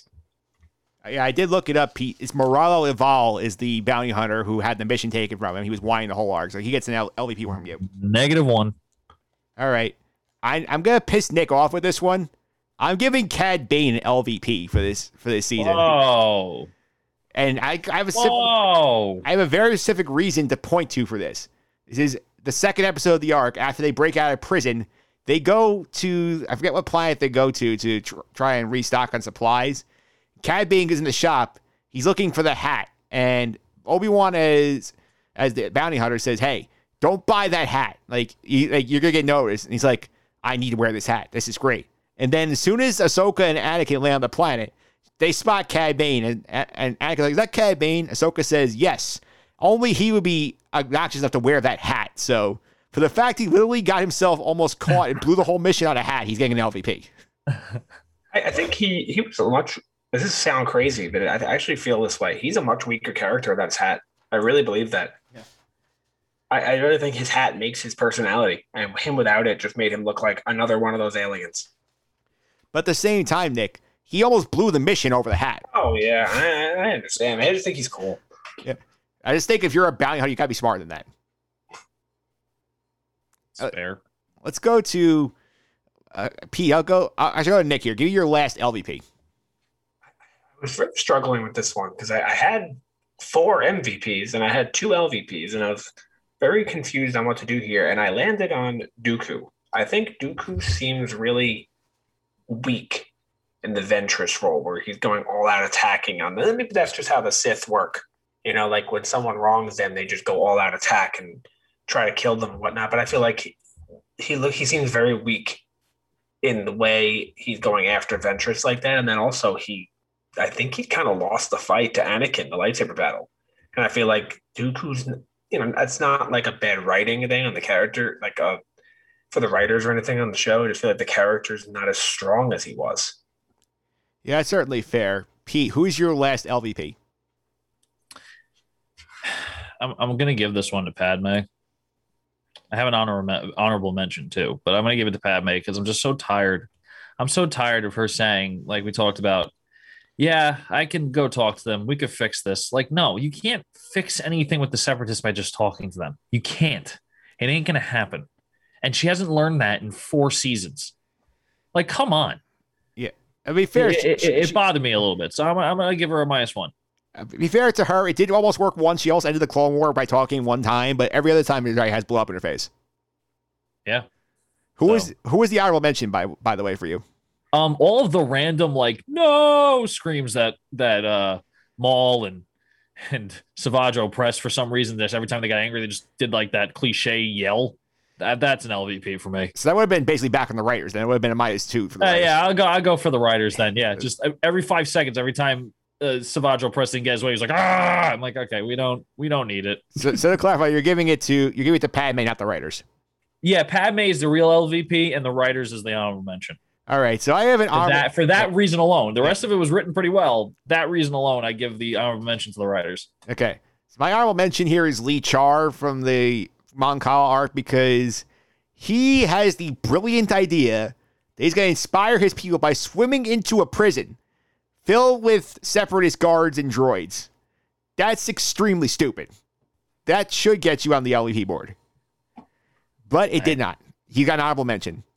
The uh, the LVP who was I mean he was number one on my LVP board was Lux from the Death Watch arc because he had this brilliant idea that this group called themselves the Death Watch, of this honorable organization that was going to live up to their word and not screw them over. Kid, do your damn research. Know who you're getting into bed with if you're trying to pull off an assassination assassination plot here. So, big time LV points to energy to Lux here for having no idea what he's getting himself into. Now we know we're getting ourselves into with the with the Death Watch, and that's very exciting for season five. Yeah, I think it is very exciting for season five, and we'll get to that in a minute. I think to close out the rank the ranking business, we're all in agreement. Season four, number one on the list so far, the season rankings. Oh yeah, hundred percent. So right, my only my only complaint with season four is that if if the second half didn't happen and it was only the first half, I don't think it was a strong season. The second half was really really good. The first half was. I mean, the second half has, if, I, if I'm remembering this correctly, I think it's the. so you do. I think it's the you first. do have um, I think it's the, the- first third is the problem. Like once you get past the droids, then it gets really good. Yeah, you get the Umbara arc, but you get the um the Obi Wan arc and the Darth Maul arc to end the season. That was strong. Yeah. All right, so so that's we so the season ranking right now. Season four is on the top. Two and three are still tied right behind it. We have not broken that tie yet. We'll figure leave that one for another day. Then season one, then the movie. Yeah, I think three suffered, as I mentioned, in the way that four didn't. Maybe there were the same amount of good episodes in four as there were in three, but they ordered them right in four, so it left us with a nice taste in our mouth at the end. And in three, it should have ended with Darth Maul, not make us wait a season and a half to see it. Okay, that's fair. But- so I, don't, but that, but it didn't happen. So too bad for season three. All right, let's spend a few minutes on the Bad Batch. And again, if you have not seen it yet, go watch the episode. If you care about being spoiled, come back. And I will say, guys, I love this. This was so cool. I love the the fact that like you could jump right in here without even finishing Clone Wars. They gave you the hint that hey, this is a Clone Wars spinoff. We had the narrator in there. We had a it was a really good story they told with those with the Bad Batch. Pete, instant thoughts on the Bad Batch from here. Uh, I think it was really good. Um, hour and 15 minute episode didn't feel like an hour and 15 minutes, which is always great. Um, that kind of tells you how good the episode was in my eyes. Um, I do like that they had that Clone Wars spinoff kind of feel with the same exact narrator, and it had that kind of feel as well because you are talking about clones. What I really appreciated was seeing what happened, and this is a, a spoiler alert for everyone that hasn't uh, seen this. Um, it's nice to see how this Bad Batch reacts when Order 66 is put into place. It gives you that behind the scenes look of what's going on and what exactly was told to the clones. I mean, when we watch the movie, when we watch episode three and Order 66 is performed, you just see the clone turn around and shoot the Jedi. And just there's no explanation to it. It's just like execute Order 66, and all of a sudden the clones are just you know, we don't like you anymore. You you guys are are the bad guy. We're gonna we're gonna turn on you. Bad Batch is, is starting to show like we're gonna change the Republic to an empire. The Jedi are being treasonous. You should not trust them anymore. So it shows how manipulative the Emperor is. And it's not just some sort of and granted, it is the chip inside them that makes them change, but it's not just this like automatic assumption that okay, the chip activates, that's it, do what you have to do. But there's also that manipulation to to rise with the emperor against Jedi and and what's going to be later on the rebellion. Yeah, Nick. Also want to mention you. You mentioned it several times here. When you get to season seven of Clone Wars, the last four episodes basically is occurring like simultaneously with episode three. So it feels like I'm basically like you're watching a movie here. It's sort of the same kind of feel in that sense, where like we're seeing what happened to the Bad Batch at the end. Like through episode three, see Palpatine's speech at one point, very portrayed to the clones on Kamino. We see how they react to Order 66. I thought that was a very effective way to just throw us right into something familiar to us if, if you watch the movies. Yeah, I, I thought this was fantastic. First of all, I have to say the animation was jaw dropping. It was amazing. I was in, shock of how good it looked, especially at the beginning um, when they had the Padawan and the Jedi killed on the snowy planet there. The animation was like unbelievably good, but like as Pete said, it's nice to see a clone's point of view on this. You do see more of that in the last season of the Clone Wars, and we'll get there. But it was really fantastic. And spoiler alert for all you guys, I mentioned this before to you guys off the air, but the Padawan who escapes there is the main character, maybe second main character of Rebels, and that's awesome to see his backstory. Now, if you get if you look a little deep into this on the internet, you'll see a lot of people complaining about this because he had a comic written about him, and in the comic and in this episode, it does not really match up. There's a lot of things that are different on what happened, and people are kind of complaining about that. How it's not continuity. Both these things are considered canon, but the same thing didn't happen. But you know, I, I didn't read the comics, so I don't really care. It's, to me, it was really cool to see his backstory and see it live in person. And you know, we saw a lot of characters in this too. Like we see him, you know, his name is Kanan or Caleb in the show, Kanan and Rebels. We see we see Tarkin, and Tarkin has a big role too. He's not just in a scene. Tarkin's a big character. We see the Emperor, of course, and then we see Saw Gerrera, Yeah. which is awesome too. And and I've mentioned this a lot of times. I don't know if I ever mentioned it to you guys on this podcast, but this is an era of Star Wars that we know nothing about. We have a lot of content between th- episode three and episode four. We have Rogue One, we have Solo, we have the sh- whole show of Rebels. We have, did I say Solo? Yeah. Mm-hmm. Yep, we have Solo. We have all that, but all that stuff takes place closer to episode four. So like the the immediate time right after Order sixty six, right after episode three, we have nothing for like five to ten years. So we don't. So we do know, for example, at least I know that the Empire that we see in the original trilogy, they don't use clones; they use human soldiers. And anyone who's not a human is considered an enemy of the Empire. That's what everyone who works for the Empire is humans. All the clones are, or the stormtroopers are humans. But in, in episode three, that wasn't the case. You have clones, you have all sorts of alien races in the Republic and we don't see where that changed and now we're seeing it right in front of us we're seeing the the it was called the empire after episode three but it was basically just a republic but evil now we're seeing it become that empire we're seeing how a tarkin has that test for the clones it's we're seeing that unfold in front of our eyes Yeah. What did you? I mean, I thought that was very cool. Get Tarkin in there. Soccer. I, I know he pops up a couple other places. We're I'm sure we're gonna see him soon on on Clone Wars itself. So I think I'll be interested to see more about him down the road. But I think it was cool to see how like and the the show basically like told you, and you did not have to watch the season seven arc they're introduced to know more about Bad. Basically, you, they tell you, good job telling you, hey, these are guys. They have unique defects. This sort of made them like not susceptible to the chip that commands you do Order 66. So they at least were questioning why are we doing this, as opposed to the other clones were blindly following the normies, as they, as they call them, and said, hey, like, Order 66, shoot the Jag, okay. Whereas the Hunter and all of them were like, why? Why are we doing this? Except for Crosshair, who is the one clone who's sort of very eager to follow the orders. I thought it was interesting to see how they were sort of navigating this, how how Tarkin tries to set them up for basically prove that they're useless by sending them out to assassinate like Saw Gerrera's group. And we get the turn at the end where uh, Crosshair ends up becoming the enemy of the main group because he gets basically his chip like re-triggered and he becomes sort of Tarkin's like one-hand assassin trying to kill the rest of the bad bad. So Nick, as somebody who's watched them, what do you think of that decision? Well, first off, I'm thrilled that they did that right away because if you watch the two trailers, it's pretty obvious he's going to turn on them. He's not in the second trailer. The way he's acting in the trailer, I thought it was like, oh no, is this whole season going to be about him turning on them? The fact that they did it in episode one makes me feel like, all right, good. All you know how you go to a movie and, you, and you- you've seen the trailer already, and you're hoping that the trailer isn't like the big moments, and they get that out of the way in the first 20 minutes, and then you're like, okay, now for the rest of the movie, I'm going to be surprised. I'm not going to know what's happening. So that's basically what we got here, and I was really thrilled to see that because now I don't know what's coming at us next. But I do have a, a huge question that maybe is an easy answer. I don't know. You know the, the girl Omega. Yes. I just don't understand how is she, is she a Jango Fett clone, but female? I don't get how that. How does that work? Like, how does that work? Like, I don't know. How, I know cloning isn't really like real in real life. I mean, I'm sure to an extent it is, but like, is that possible? I'm just I'm a little confused. Yeah, Pete, what do you think about that? Because when I watched, I sort of read it as like they were doing a little more experimentation with with clones, and then they came up with her, and she sort of was like a bad batch kind of like clone where she had certain defects, where she has certain abilities that make her different than all the normies. Wouldn't all the clones be male if he's a male?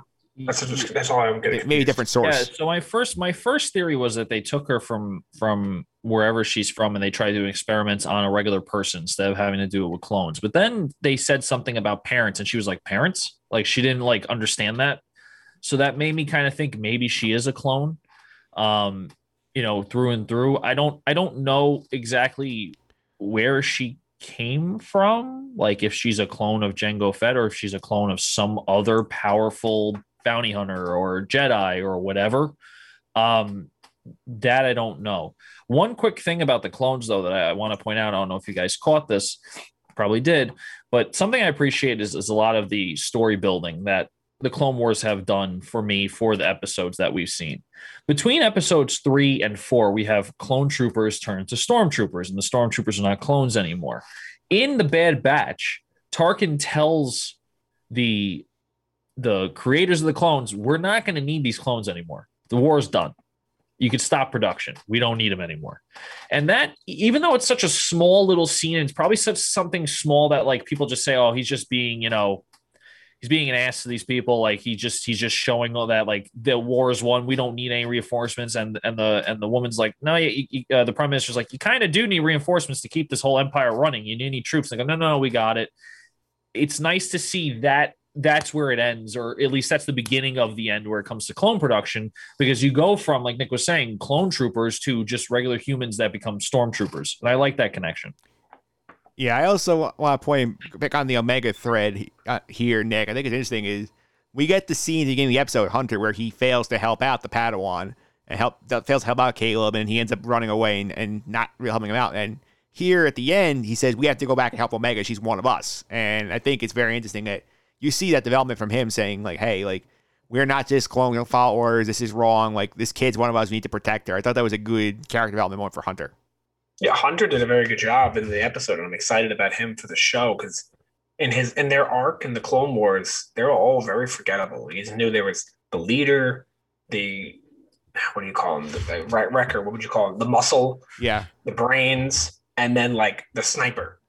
You know what I mean? And then of course Echo. But like they didn't they didn't really they didn't stick. Like the characters didn't stick to me. Like Hunter was just the leader, and now I'm seeing him as Hunter instead of the leader.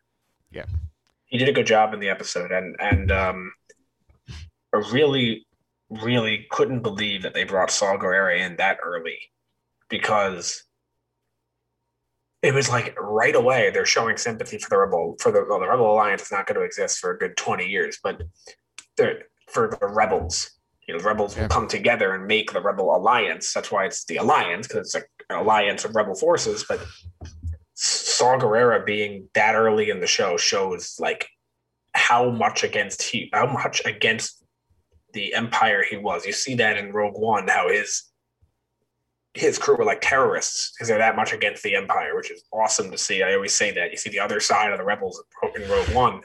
They're not just the good guys; like they're blowing they're blowing things up too. So I thought it was awesome seeing him that early, and Tarkin was great too. I really loved it. I thought it was amazing. Yeah, so I thought it was great to get those those characters in there. I want to tell you, take a look here because we all know they have special abilities and their defects. Why do you think Omega's is? Pete, any theories on what Omega's like special superpower is here? Um, it seems like she can sense things pretty pretty far in advance. Yeah. Um, I don't know if that maybe you know she's connected to Hunter in some way because they they mentioned that Hunter has uh some sort of like he his defect is that he can sense things or his experience. I could be completely wrong on that. Um, but it seems like it seems like she has some sort of I don't know premonition. Yeah, she is like the whole thing with Crosshair. She's like, ah, well, we're gonna run into some trouble, and then Crosshair opens the doors, and that's Crosshair. So she's like, she hey, knows. Think about it. Huh? Think about it. Think about it for a second. I mean, I don't know the answer. This is my speculation to it. Think about it for a second. I mean, could she be she, Jedi? I, that's what I think. Could she be a clone of a Jedi? Is that that's, is that where that's, that's that's what I'm thinking? Yeah. And she's using the Force to some sort of degree. You think? No, it, that's, that's good, my theory. I, think my theory, theory is she she can sense things before they happen. I think she's Force sensitive. I think it's an interesting point because she also has that scene when they're all in the break and she goes to the crosshair and says, "You're going to do something bad. You can't help it." And I think that's a very interesting point because that's like she like sort of knew he was going to turn on them before he did. But they, they have to be careful because if she is force sensitive and the show is about a mercenary or group of mercenaries protecting a young force sensitive thing from the Empire, you're just remaking the Mandalorian. So they got to be careful that they don't do that because that's the exact same thing. Yeah, it is true. I do think it's interesting because we do have a different. It's also a different era they're setting, but they don't want to just rinse and repeat. Oh, this worked in Mando. Let's do this again and have Omega be a Jedi clone. Because that's like dangerously close. That's not just like, oh, there's some similarities. That's like the exact same plot. Yeah. I mean, it, it is. It, the I only don't think that'll difference be it. would I- They're not that stupid. They're not. yeah gonna the only same show. difference the only difference will be is not is like you know it's not we're looking for this one person and that's it it seems like it's going to be the same sort of hopefully it's not the same sort of premise but it's a group of people that are that are against what's going on not so much we want this specific person I, I think that's a fair point. What you- I think, I think it'd be cool if season one is gonna be 16 episodes. We'll keep we'll keep tasking this throughout the podcast. We're not gonna do weekly coverage of it, but like every time we do a, like a Sky Guy's appearance, we'll check in what's going on here. I think the thing to see if Crosshair is just our main villain for these guys, and they run into him all the time. We're gonna see other sub villains pop. up. I think that's gonna be another interesting angle to track. Yeah, I think Tarkin's going to play a big role in the show, but he can't be the main villain because we know he's not going to be defeated. Yeah. My other also the question here is, do we think Darth Vader pops up at some point? Yes. yeah i would i would say yes as well Yeah, I think we just need to see him pop up. i'm hoping Well, his, the only thing that worries me is J- James Earl Jones is like he can't do it anymore. Yeah. So that that's what worries me. Maybe you, you might see him as Anakin in some sort of flashback or something like that. I, it's going to be really hard to see James Earl Jones doing the voice again. He he sounded a little rough in Rebel. Spoiler alert: Rebels, and in Rogue One. I just can't imagine. This is five, six years later now. I don't know. He's getting up there in age. He's got to be in his late 80s, I would think. Yeah, there's also been buzz on social media that the act, the voice actor who played Anakin in Clone Wars, Matt Lanter, said he's coming back in some variant. So maybe it's here. He's coming back in some some uh, variation of it. FYI, James Earl Jones is 90. Yeah. oh god bless I mean, we. s- I mean, you could tell in the Lion King when he was voicing Mufasa again. It was like he's definitely taken, like, definitely like, gotten up in age, and it's definitely impacted him. Yeah, I think I think we'll see. I do think we will see him at some point. I don't know if we will see him as Vader in costume speaking a lot. No, I can see. He, I think. I think it could be a good. I think my theory on him is like he's going to show up in the finale. I think he'll, just show up and he won't speak yet, and then they'll figure out season two. This also could be a way. I mean, the way Star Wars is going now, the last with Mandalorian's big revival of the franchise, you'd really hate for this to be the last time you ever see Darth Vader speak.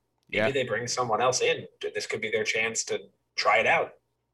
Yeah, it definitely could be. There's They could do something where you have like I don't really know much about this kind of stuff, but I, I know they've done this before. You could bring in James Earl Jones and somebody else and kind of like bring their voices together in a way so the transition seems smoother when you just go to somebody else. Yeah, it's something we'll definitely track as the series goes on. But before we wrap up, I want I have a fun little exercise here. I'm gonna put the graphic of this in the note in like on the screen as the, as you're watching the YouTube version of the video. But we're recording the day after Star Wars Day, May the fourth. I'll give a shout out to the website. It was I think Dork Side of the Force, one of the fan sided Star Wars website. They put one of those infographics where you had the groups of characters priced out 15 bucks. Build your light side squad. Again, the group's gonna be on the screen. We all came with our own squads here. $15. I will start out with this exercise to give you the light side squad I built. I spent four bucks on two people. I spent I got Mando and Luke Skywalker. Then I basically brought in Fennec Shand at three dollars, give us some shooting. I got then three one dollar picks to round it out. Grogu, R2, and Boba Fett. So I think I got a pretty good squad of it's capable of doing a lot of different things. You definitely went with the rounded approach. I kind of went with the all-out attack approach, where this is just a powerhouse team with with five Hall of Fame quarterbacks. So I have I have five. I went one of each category. I went with Anakin, Luke, Kylo Ren, Mace Windu, and Grogu. You went all in that Skywalker family. Oh yeah.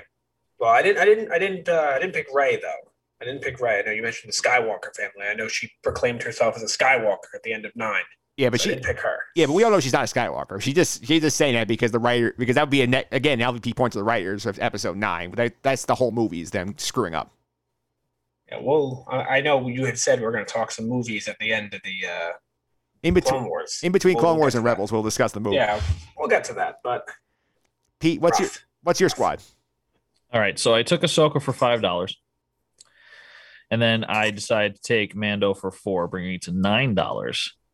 Then I took Boba, Rex, and R two D two to get me to twelve bucks, and then I took Bo Katan at three dollars. That's a nice little diverse set of skills there you got.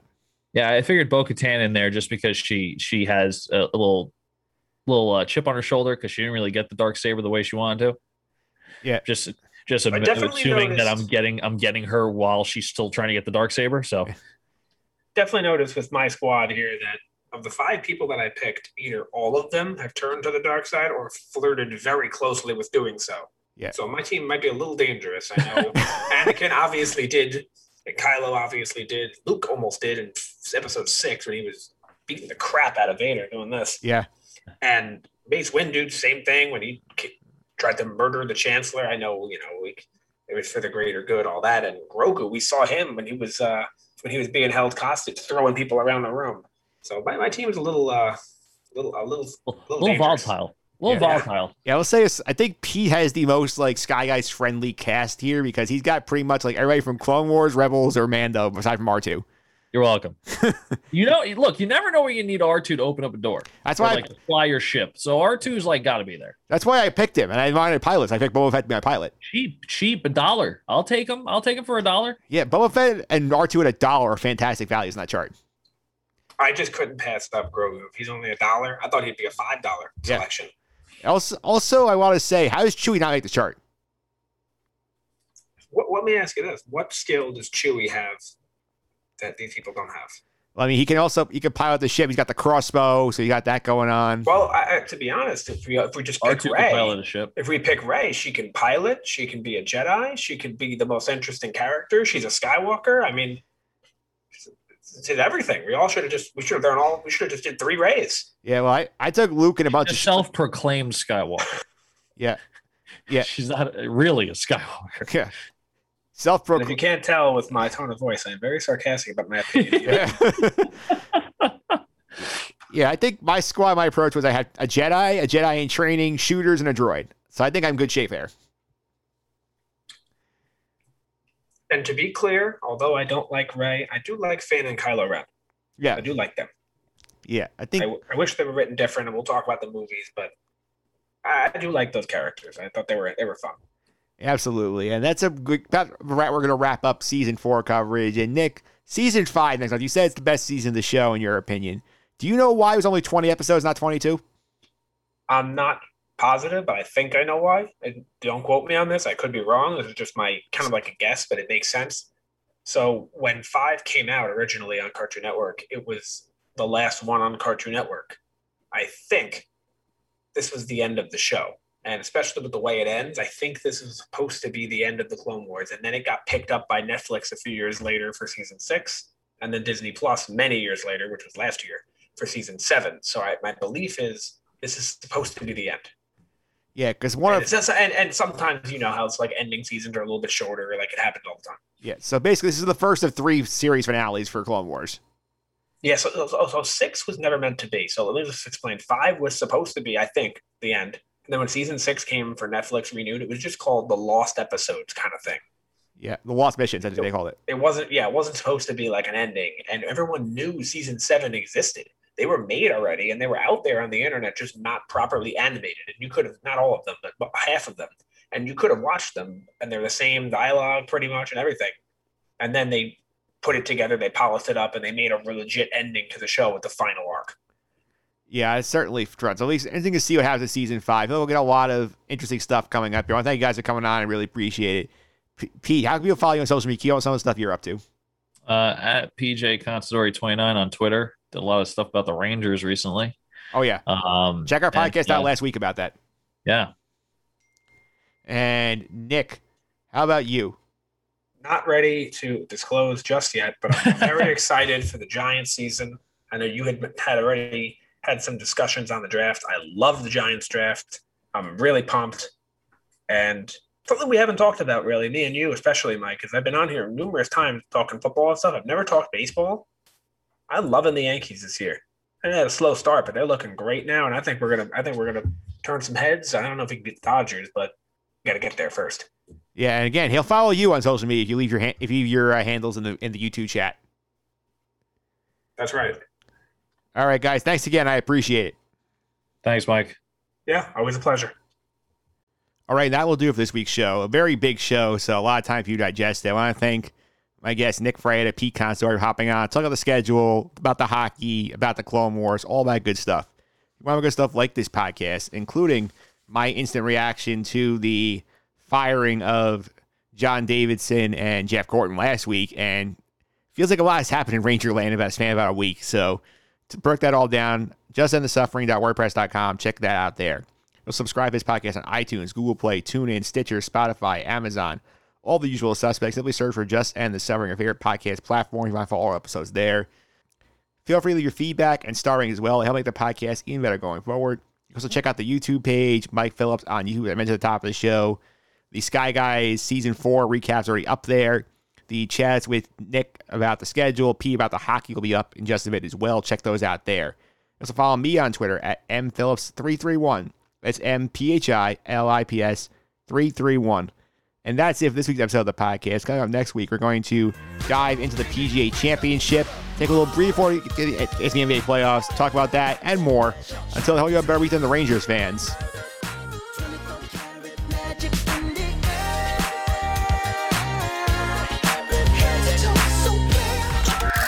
This has been the Just End the Suffering podcast. I'm out.